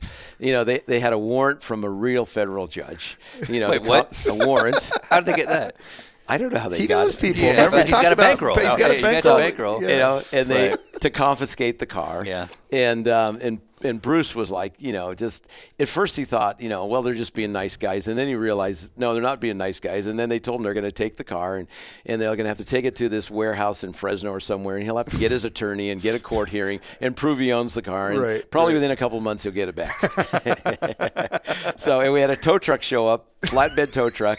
With, with, with a guy that and, and we didn't stage the tow truck. We, we talked about whether we should tell him what's going on. We decided no. Yeah. So we we we called a tow company. I said the tow company in Monterey with the dirtiest, greasiest trucks is this company. Ah, gotcha. Okay. And they showed up with a, Yeah. a slide back carrier, Yep, yep. all dirty, greasy, all Yeah. black. And the guy climbs out and he looked like a car thief. Yeah. Oh my God. Yes. He was perfect. You couldn't have done yeah. better. Right. And he, and he didn't even know how to load this thing. He's got J hooks, right? Like Oh, you know, God. So Yeah. So we, we asked. I asked the the officers if I could load the car and bring my crew in to do that. And Yeah. We did this whole thing. It went on for hours. And, and and then they then I'm they, assuming Bruce Meyer's a nice guy. he's a really nice Yeah, guy. Yeah, right, I of met course. him once and he was lovely. but Yeah. he doesn't deserve this. Yeah.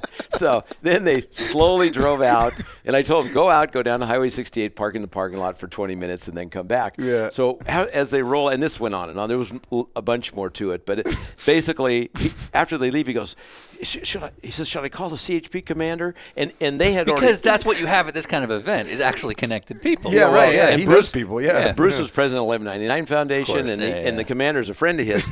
and and, and he, he had already said that once before to, to the to the main guy, the guy that looked like I them. assume he dropped that immediately. Yeah, hey, yeah, man, well, this is for not real. immediately, but he said, you know, I'm friends with the commander of the CHP. I'm the president, of 1199, and he didn't do it in a in a, in a more in like a hey, I wouldn't have this yeah, legally. really Probably, nice way. yeah. I'm not a criminal. And, kind of and, thing. and the, and the guy looked at him. He said, "Mr. Meyer, he says you, you're welcome to call your your friend at the CHP. You're welcome to call your attorney." But he said, "Just so you know," federal agent. he said, "This is a federal matter, and they have no jurisdiction." Are these like improv actors? yes, but these are guys that did all that this. did all this, so right. they know how to Yeah. play. They're not it. improv actors. Oh, I so mean, they, they- but they know how to, yeah, Yeah, they've because gone they've through actually it. been through this Yeah, conversation. this, They know this is what to they say. did in their life, Yeah. right? So that's what they told him. Then he was like, he was paralyzed. He didn't know what to do. Sure. Oh, Then, then after they start driving away, and he sees his car leaving on this flatbed carrier. He says, "Should I call him?" I says, "Yeah, call him." So he calls the guy up. The commander was actually irritated that he hadn't called him when they first got there. Right. So Where he are didn't they? know about this. No. Where are they yeah. going? What are they doing? Bruce, like, what? What? I said, it's a black tow because I knew it wasn't going on the highway. It's a black tow truck. It's a flatbed, and he, and I said, look, they can only go two ways. Either got to go one to Right. Monterey and get on one, or they got to go 68 to Salinas. Salinas, And they yeah. said they're heading to Bakersfield or Fresno. You know, so this guy's calling out all the highway patrol guys to go Yeah. stop those guys and talk to them Right. and make sure everything's Meanwhile, okay. he's like hidden in turn five. Yeah, it's yeah. just parked around the corner. Yeah, Mario the Corner. And that was the first time I thought, you know, I could be in some over this deal now. You know, Yeah, yeah, Oh yeah, have because the you called a whole real guy. CHP rounded yeah, up, Yeah, chasing down this Yeah. I think break. impersonating an officer is kind of a crime. yeah, Yeah. yeah. Anyway, Yeah, So redirecting Twenty police minutes later, resources. the truck's starting to come back. Bruce is still on the phone with the commander, and, and he's still on the phone. And they're just they're just like I like how at this point you're like, no, I'm Keep not, it going. I'm not Keep it backing going. down. Yeah, yeah. I want- I want to see where this goes. as they're- they're coming back. I wanna see a And Bruce goes, helicopter. "Wait a minute, they're coming back. They must have forgot something." So, and I had told those guys when they left to go really slow. Oh, So yeah. you had to Yeah. painfully watch this and come back really slow. Yeah. So they come back and they're driving in, and of course, then we all cracked up. You know, we just couldn't hold it anymore. So to Ryan's question, are we talking more or uh, over or under six figures, Oh, under six figures Of a prank. Yeah. Okay. yeah. but high into the fives? Uh, no, no, no. It was way less than that. We know daily rates. We, we had a whole know- bunch. We know. we had a whole production bunch of costs. people that wanted to be part of this. Okay. Well, so let me tell you my real fear if I was you, Ryan. Yeah, If I prank you, Yeah. what's going to happen oh, to it's me? coming right back. Right, is it Yeah, gonna come back bigger? Yeah, oh, absolutely Right, bigger. so yeah, now what's yeah. your concern? Yeah, that it's going to come back even bigger. This Yes. is mutually assured destruction. Yeah, it's only going to go. This is going to get it's worse gonna until one never of us go- dies. Exactly. Or goes to jail. Yeah, or we lose a pet. Well, but see, And- I figure Then that's Bruce has the been diet. planning this, but you know he's he's getting a little older and he's failing. No, so, but you've gotta know, come- he's- and now he- we know he's, about he- he's forgot half of it already. right. But if gotta like get so, his like side. if we because I mean Yeah. you don't necessarily know our reputations, but like if we become friends with Bruce Meyer, Yeah. Yeah. You, should be you should be scared of this. I should, huh? Yeah, I should be a little You- worried. Do I look scared? No, No, yeah. that's on you though. Okay. so- Anyway, it was it uh, yeah. was as much fun as we could have. And Again, just to reiterate, this is the 1979 overall Le Mans winning Porsche 935. There's a great podcast talking about that very Le Mans win. yeah. Yeah, and uh, what's that car worth? Oh God, staggering amount of money. Yeah. Yeah, and you're like, yeah, put it on this crappy, Dirty ass Yeah, tow truck. dirty tow truck Yeah, that I and hope you haul it like with away. J hooks, which Yeah. are just like the most g- generic thing. It's not at all. It's not a ratchet strap Yeah, with yeah, proper axle straps. Driven We, we by- did we did add You those. guys though. added them in. Yeah, we added those. Yeah. But guy, can you imagine the guy showing up and he's like, yeah, I'll, I'll take it. yeah. Yeah. Good God. No, Okay. that, that was, uh, you know, thanks to the Whittingtons, it gave us an opportunity to do the prank of a lifetime. I told Bill later, he said, if you didn't do all that, shit, we couldn't do this. He said, Oh. Thanks we to didn't do all- that. shit." He said, that's not real. We didn't do any of that. Yeah, that's Yeah. exactly what he That's told what- us that's what too. Don told us. Yeah, yeah, yeah, yeah, yeah. And then we had dinner with Randy Lanier that night, and he's like, "Yeah, Yo. I bought Road Atlanta from them. Why? To launder money." oh, thanks, thanks, Randy. So y- your racing career, at least on the sports car side, it, it kind of like comes to at least publicly from what I could find, like mid '80s. I don't see any more stuff. Yeah, late 80, and drove 962s at the end. and Yeah. And then, you know, my business was growing. you're right. That's what I and, figured. and really, in early '80s, I had a chance to do some other things. Well, JD wanted me to race full time, and and mining business was booming. Yeah, yeah, it was yeah, booming. yeah. It, it was really booming. Yeah. I tell you one story about that that was funny. Yes. So Neil Bond and I went with JD to go to one of the mines, and the the people were the people were coming from the Netherlands to see what was going on because all it was was money coming from the Netherlands and nothing going back. Weird. So we go with him, and we're in a helicopter, and we see these those big earth mover dump truck things, those monsters. Yeah. They're hauling the coal up to the mountain. They're hauling it up to the mountain that seems to not be how that's supposed to work. so they're up there. Sta- Don't look at that. They're Don't up look at there- that. They're up there staging, right?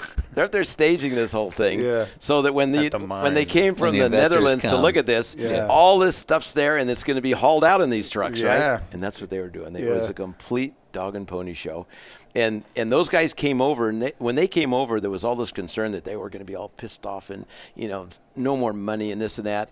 Next thing you know, they see all these trucks going down the mountain, and didn't see Miner going, and all this stuff and everything, and and and then they show up in the next race, and they're all wearing J.D. Stacy cowboy hats, and they all got cigars, and they all got boots, everything. He he owned them all. There's a there's a rumor you don't use a briefcase, you use a milk crate. It's not a milk crate. it's a plastic box. Okay, okay. Well, I got too much to put in a briefcase. Uh Uh-huh. huh. Uh huh. I take home a pile and I bring back a pile and it's done. So we have these things called computers now. They're amazing. I know, but everybody, anybody, can, you're- anybody you're- can do You're that. sheepish about it. You're like, ah, it's not a milk crate. yeah, and anybody can do a computer. Everybody does a computer. Sure. All right, so I want to talk some customer stuff, and I want to talk some some uh, historic stuff. Yeah, yeah. All right, so just generic customer stuff. Um, okay, we talked about you'll turn me away if I say I've only got this much money and it's not what you think it's worth, um, or if I say this is the timeline. Let's say I've got the money and I'm okay with the timeline, but I'm clearly an idiot. Are you going to sell to me? Um, And when I say I- idiot, I I don't- don't, I don't- mean I don't mean like I don't know what I'm doing because that's that's an acceptable m- amount of naivety. Right. I'm saying I'm actually an idiot by telling you how smart I am. well, we get that anyway. Right. That's what I'm saying. I assume that's rampant in this business. And so my point is like, at what point? Because there's a there's a spectrum of know-it-all. Right. And there is a point where like, oh, f- you're not going to be worth whatever you give me. No, and, and look, when I started my business, you didn't have options to say no, right? You did whatever you had to do Yep. to survive. Yep. And I said for a lot of years, it paid bills and, and put food on the table and not much more than that. Sure. But it was my passion, so I didn't really care. Yeah. I mean, um, but now I have the luxury when somebody comes with something they want to do that makes no sense or we're the wrong person to do it to say no. Right. And and I've had plenty of people who bring me a car and say, I want to restore this car. I want to do this. And I say, no. It's, you're, unle- unless you're doing this out of pure passion, you're just throwing away the money. And, and in a lot of cases, you bought the wrong car. If you're going to do this, we need to go find this donor that's not rusted, not been wrecked, not been abused. We start with a good donor, not a bad donor. And I mean, I even had a guy bring me a 959 that had been crashed to make it into one of our SCs, and I said no and um, and he and he was going to spend. I mean, he spent a fortune redoing it, but I said no. So, you know, I I. I, s- you know, I, I, I value things, you know, both from the quality of the thing, but also the, the financial investment in it. And I don't want to see a customer because somebody's going to tell him, that guy screwed you. You should never put that money in that car, right?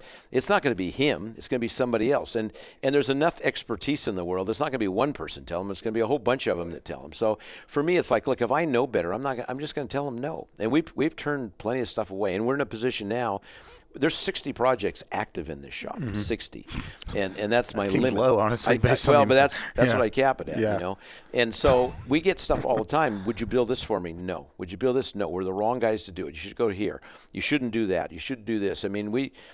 I just tell them all the time. So, Oh yeah, yeah. so a three-year process on a, a seven-figure project leaves a lot of ways for somebody to get disappointed. Um, is there a process to? Because there's always like I, I think about my own business, which is wildly different, but also still in this sort of subjective creative decision whether something is the right way to go or not. Um, there's always a balance between giving somebody too much information on how things are going versus not enough, so that they get the result and all of a sudden they're not happy. Well, you have to you have to weigh that with each customer. Yeah. there's not So a, it really is a there's case not by a set case. guideline. Some people you, you don't want to tell them stuff. They don't you don't want them to see stuff, and other people that need more information. And Yeah. and and uh, you know some people want to be very actively involved in what's going on. Some some don't. So Do you have people that are in the blank and all of a sudden they get it three years later, and they're unhappy? very little. Really?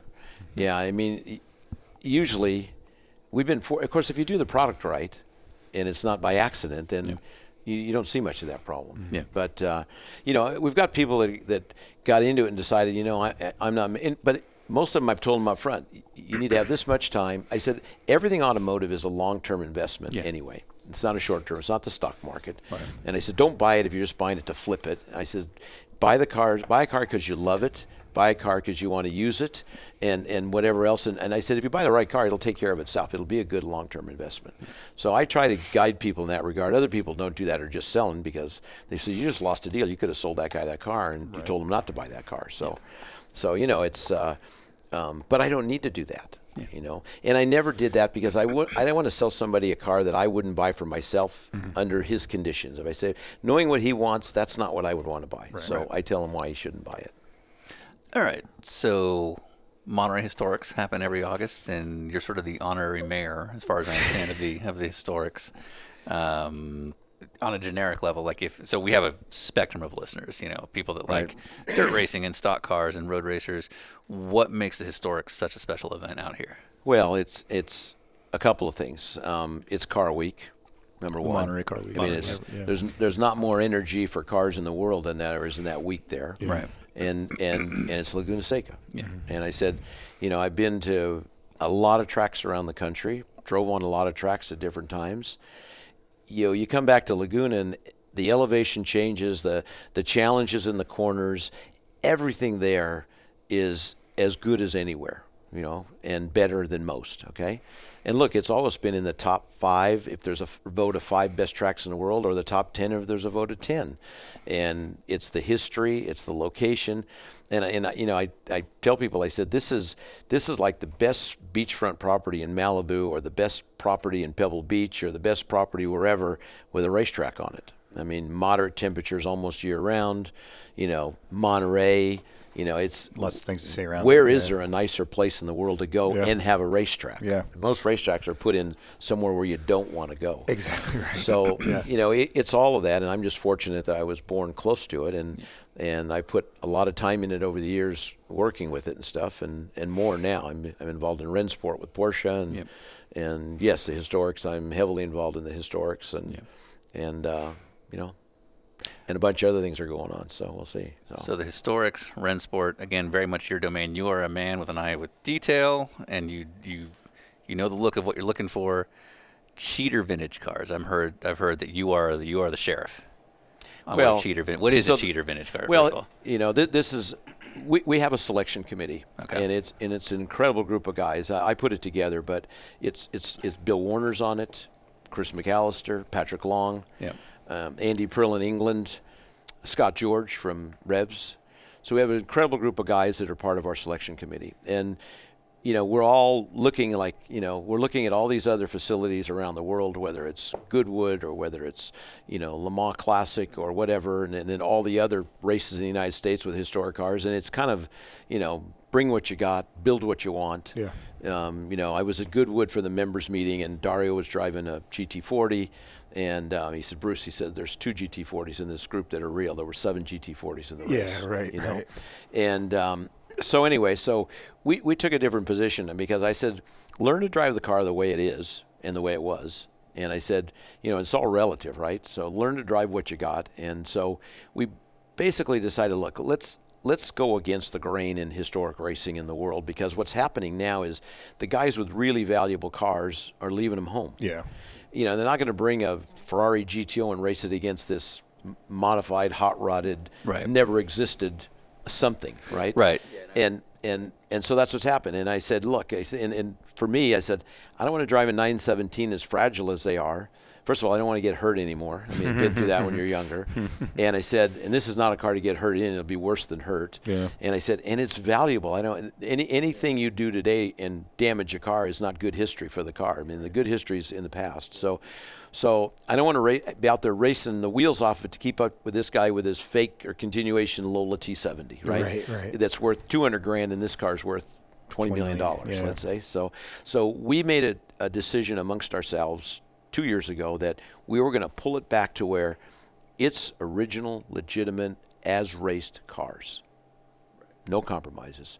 Yes, if you can't, if it's a safer seat, we're fine with that. If there's better belts, Well, that's nice. it's fine with that. if it has a roll bar and didn't in the future, in Yeah. the past, that's fine with that. Fuel cells. and fuel cells, but Yeah. but other than safety items, You will wear an open face helmet. Yeah. And, and cotton underwear. yeah. But other than s- other than safety items, it's got to be like it was. Yeah. Right down to livery, everything. Because we have been getting into this trend where people have been souping their cars up to be more competitive at a historic. Oh. Exactly. Yeah. Yeah. Yeah. And, and we had a guy show up, and, uh, and and and we really are monitoring this. We have the you know our, our sanctioning body is HSR, and we basically, you know, there was.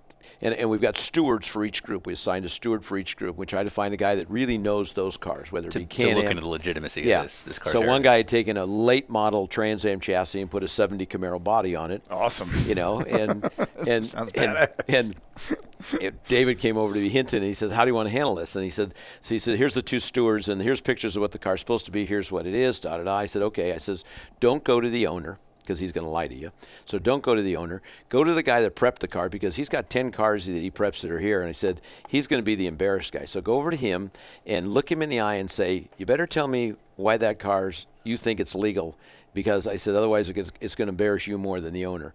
So he admitted he said, "Oh yeah, well we didn't have a chassis and it's all we could find."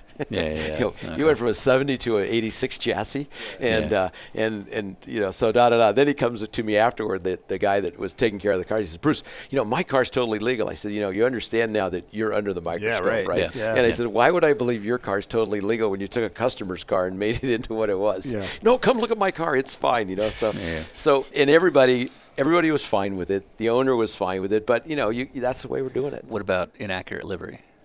No, we, I've we heard this is a huge trigger for you yeah. Oh, yeah. Cars need to be as they raced. in terms of livery. Livery, Look, yeah, yeah. in the day. So if, if your car, if, let's say we have a class that's uh, 72 to 81, 82, non-ground effects cars. You know, so it could be a 72 911 ST and it could be a 935, right? In the group RSRs in between, BMW, M cars, whatever. They need to be exactly they were in the day and when they raced. Period. Every part of it.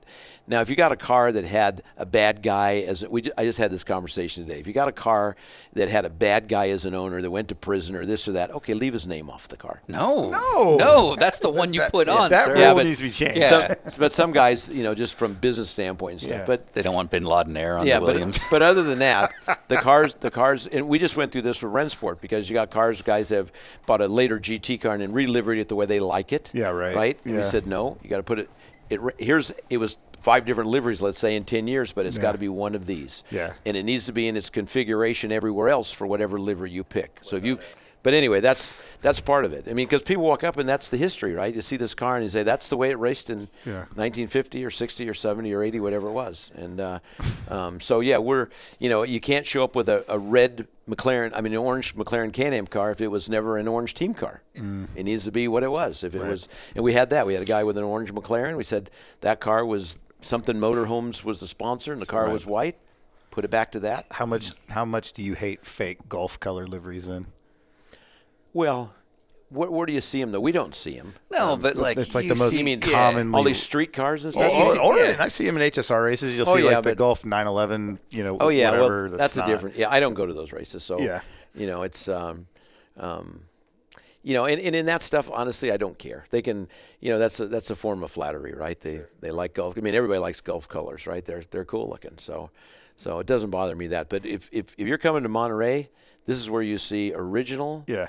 period correct, livery correct, and driven by guys that should be in them. Because we, we look at the car and we look at the entrant. And if the entrant, you know, is we've we've banned a few people and we've had to because we said, look, these first of all, a lot of for these for trailing away from the heritage, no no for driving style, driving tactics for being too aggressive, or just being terrible. being terrible. you know? Mm-hmm. yeah. Too aggressive. Look, too aggressive. We tell you guys, look, this this is a gentleman's sport.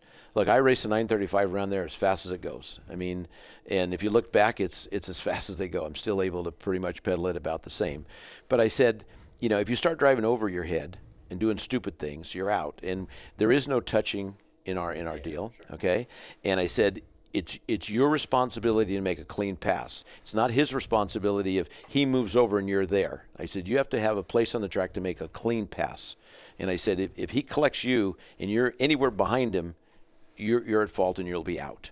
Are you familiar with Justin Marks and the Trackhouse team? Yes. Relatively new to the, to Yeah. the whole scene. Oh, yeah.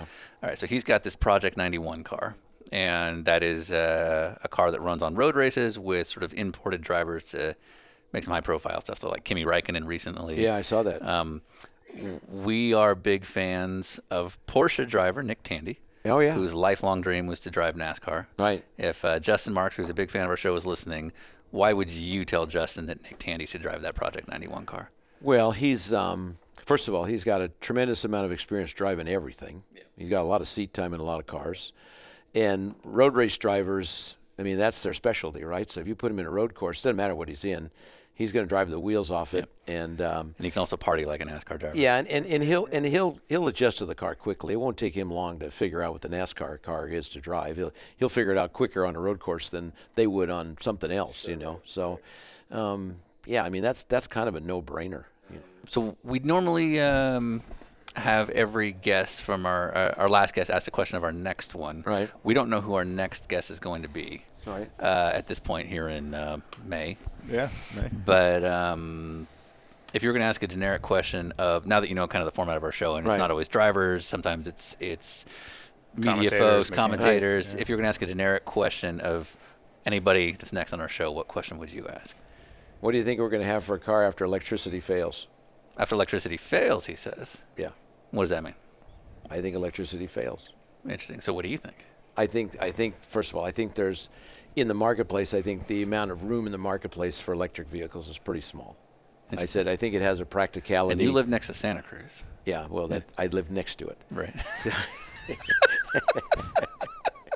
Next to it. That's the key word. I understand. It's a big word too. when you Uh-huh. Oh, say I'm next to aware it. there. Yeah, yeah. Anyway, Where's your skateboard? Look, so I, I look I look at this thing and I say, okay, this this is a means to an end. Okay, it's driven by politics that's that's affected culture. Okay, it's not realistic. It's not safe. It's not sustainable. And sure as hell not environmentally a good idea. I said so. So you know, put all that aside. Okay, so what's after that? That's what I, and I don't know what that answer is, but I know it's not electricity. And maybe there's, maybe you have an electric car if your office is 20 mil, miles away and you go there with it and you drive it back home, but you're not going to use that on the weekends. You're not going to have fun in that. I drove a Tesla Plaid. Okay, it's a rocket ship in a straight line. I said, if I want a rocket ship in a straight line, I'll buy a top fuel car. That's a rocket ship in a straight line. I said, so what's the point of the thing? You know, it's heavy. It doesn't stop. You know, I said, it's, I said, you know, this, this, this world. And We're this, like 10 miles from the Tesla factory. by yeah, the no, way. exactly. yeah, But but so- you think about it, we grew up. The biggest thing in our world is cars. Yeah.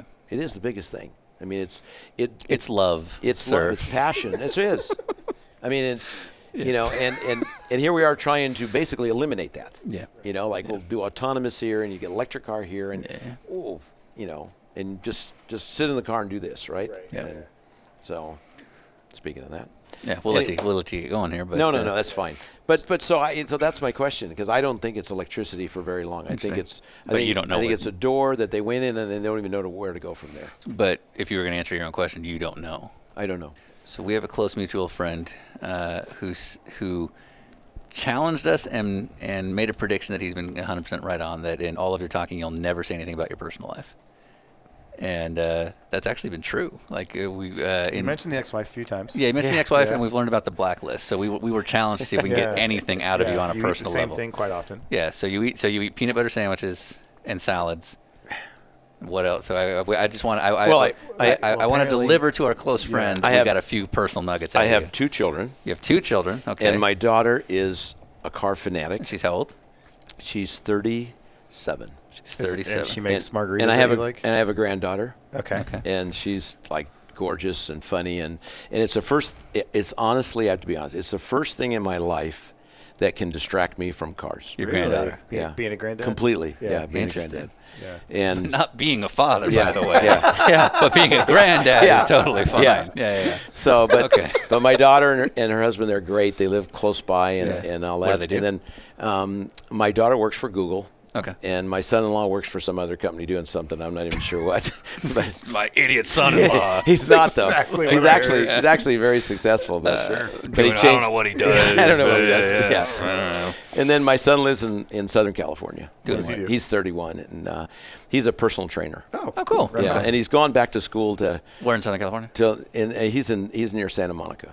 Oh, So, okay. Yeah. Other side of the world compared Yeah. to where I live. And then my ex-wife and I are like best friends. And- Oh, you actually get along with your ex-wife. Oh God, fantastic! When did We, you guys we've split? done vacations together with the kids, and she comes up here, huh? You did you do vacations together now? Yes. No longer married, you still do vacations Mm, Yes. together. Yeah. Wow. We're best friends. Okay. Look, I love my ex-wife and, and Sure. she loves me, but you know, she just doesn't want to be number two to cars. Wow. You know, Okay. Too many demands. she as ga- far as I'm she, right. she gave up on that. So- concerned. Okay. Yeah. Yeah. Okay. What if what if what if you're on vacation and you uh, you, you you catch the eye of somebody else? Is that something you can do around the ex?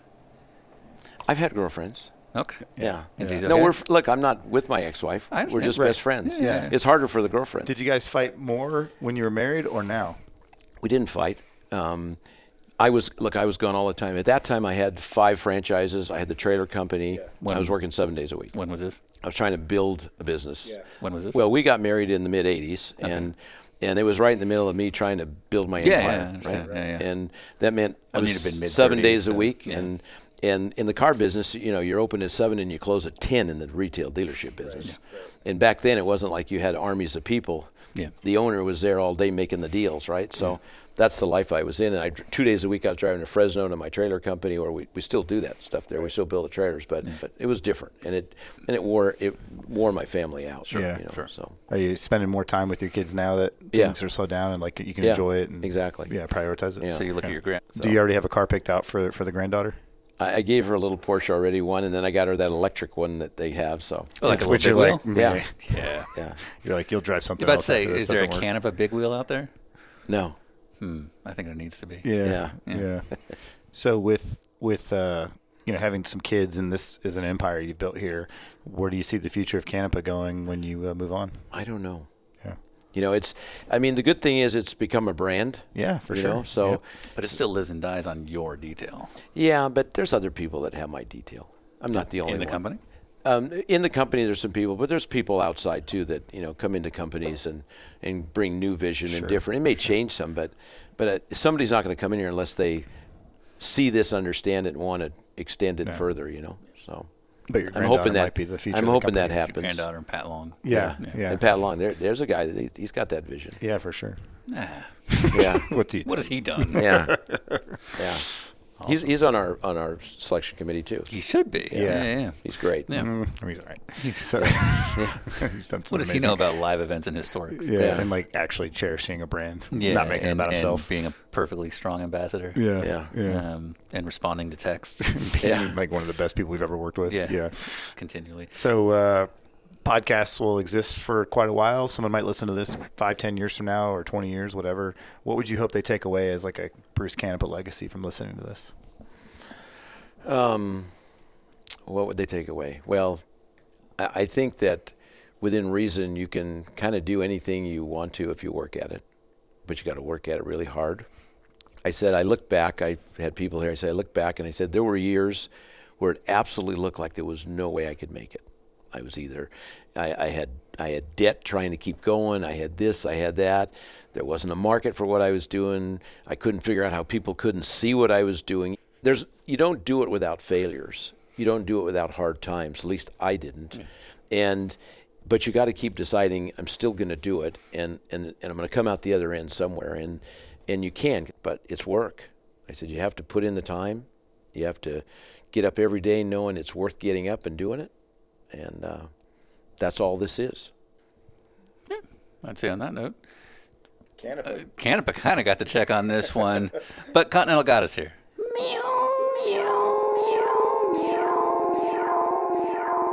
I'm finished.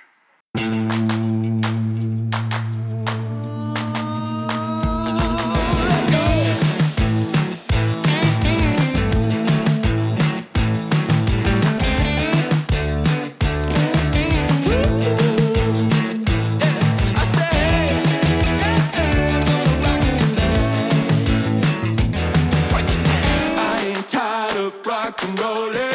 I ain't tired of rock and rolling. I'll be dancing till the morning. That old music gets me going. Say, hey,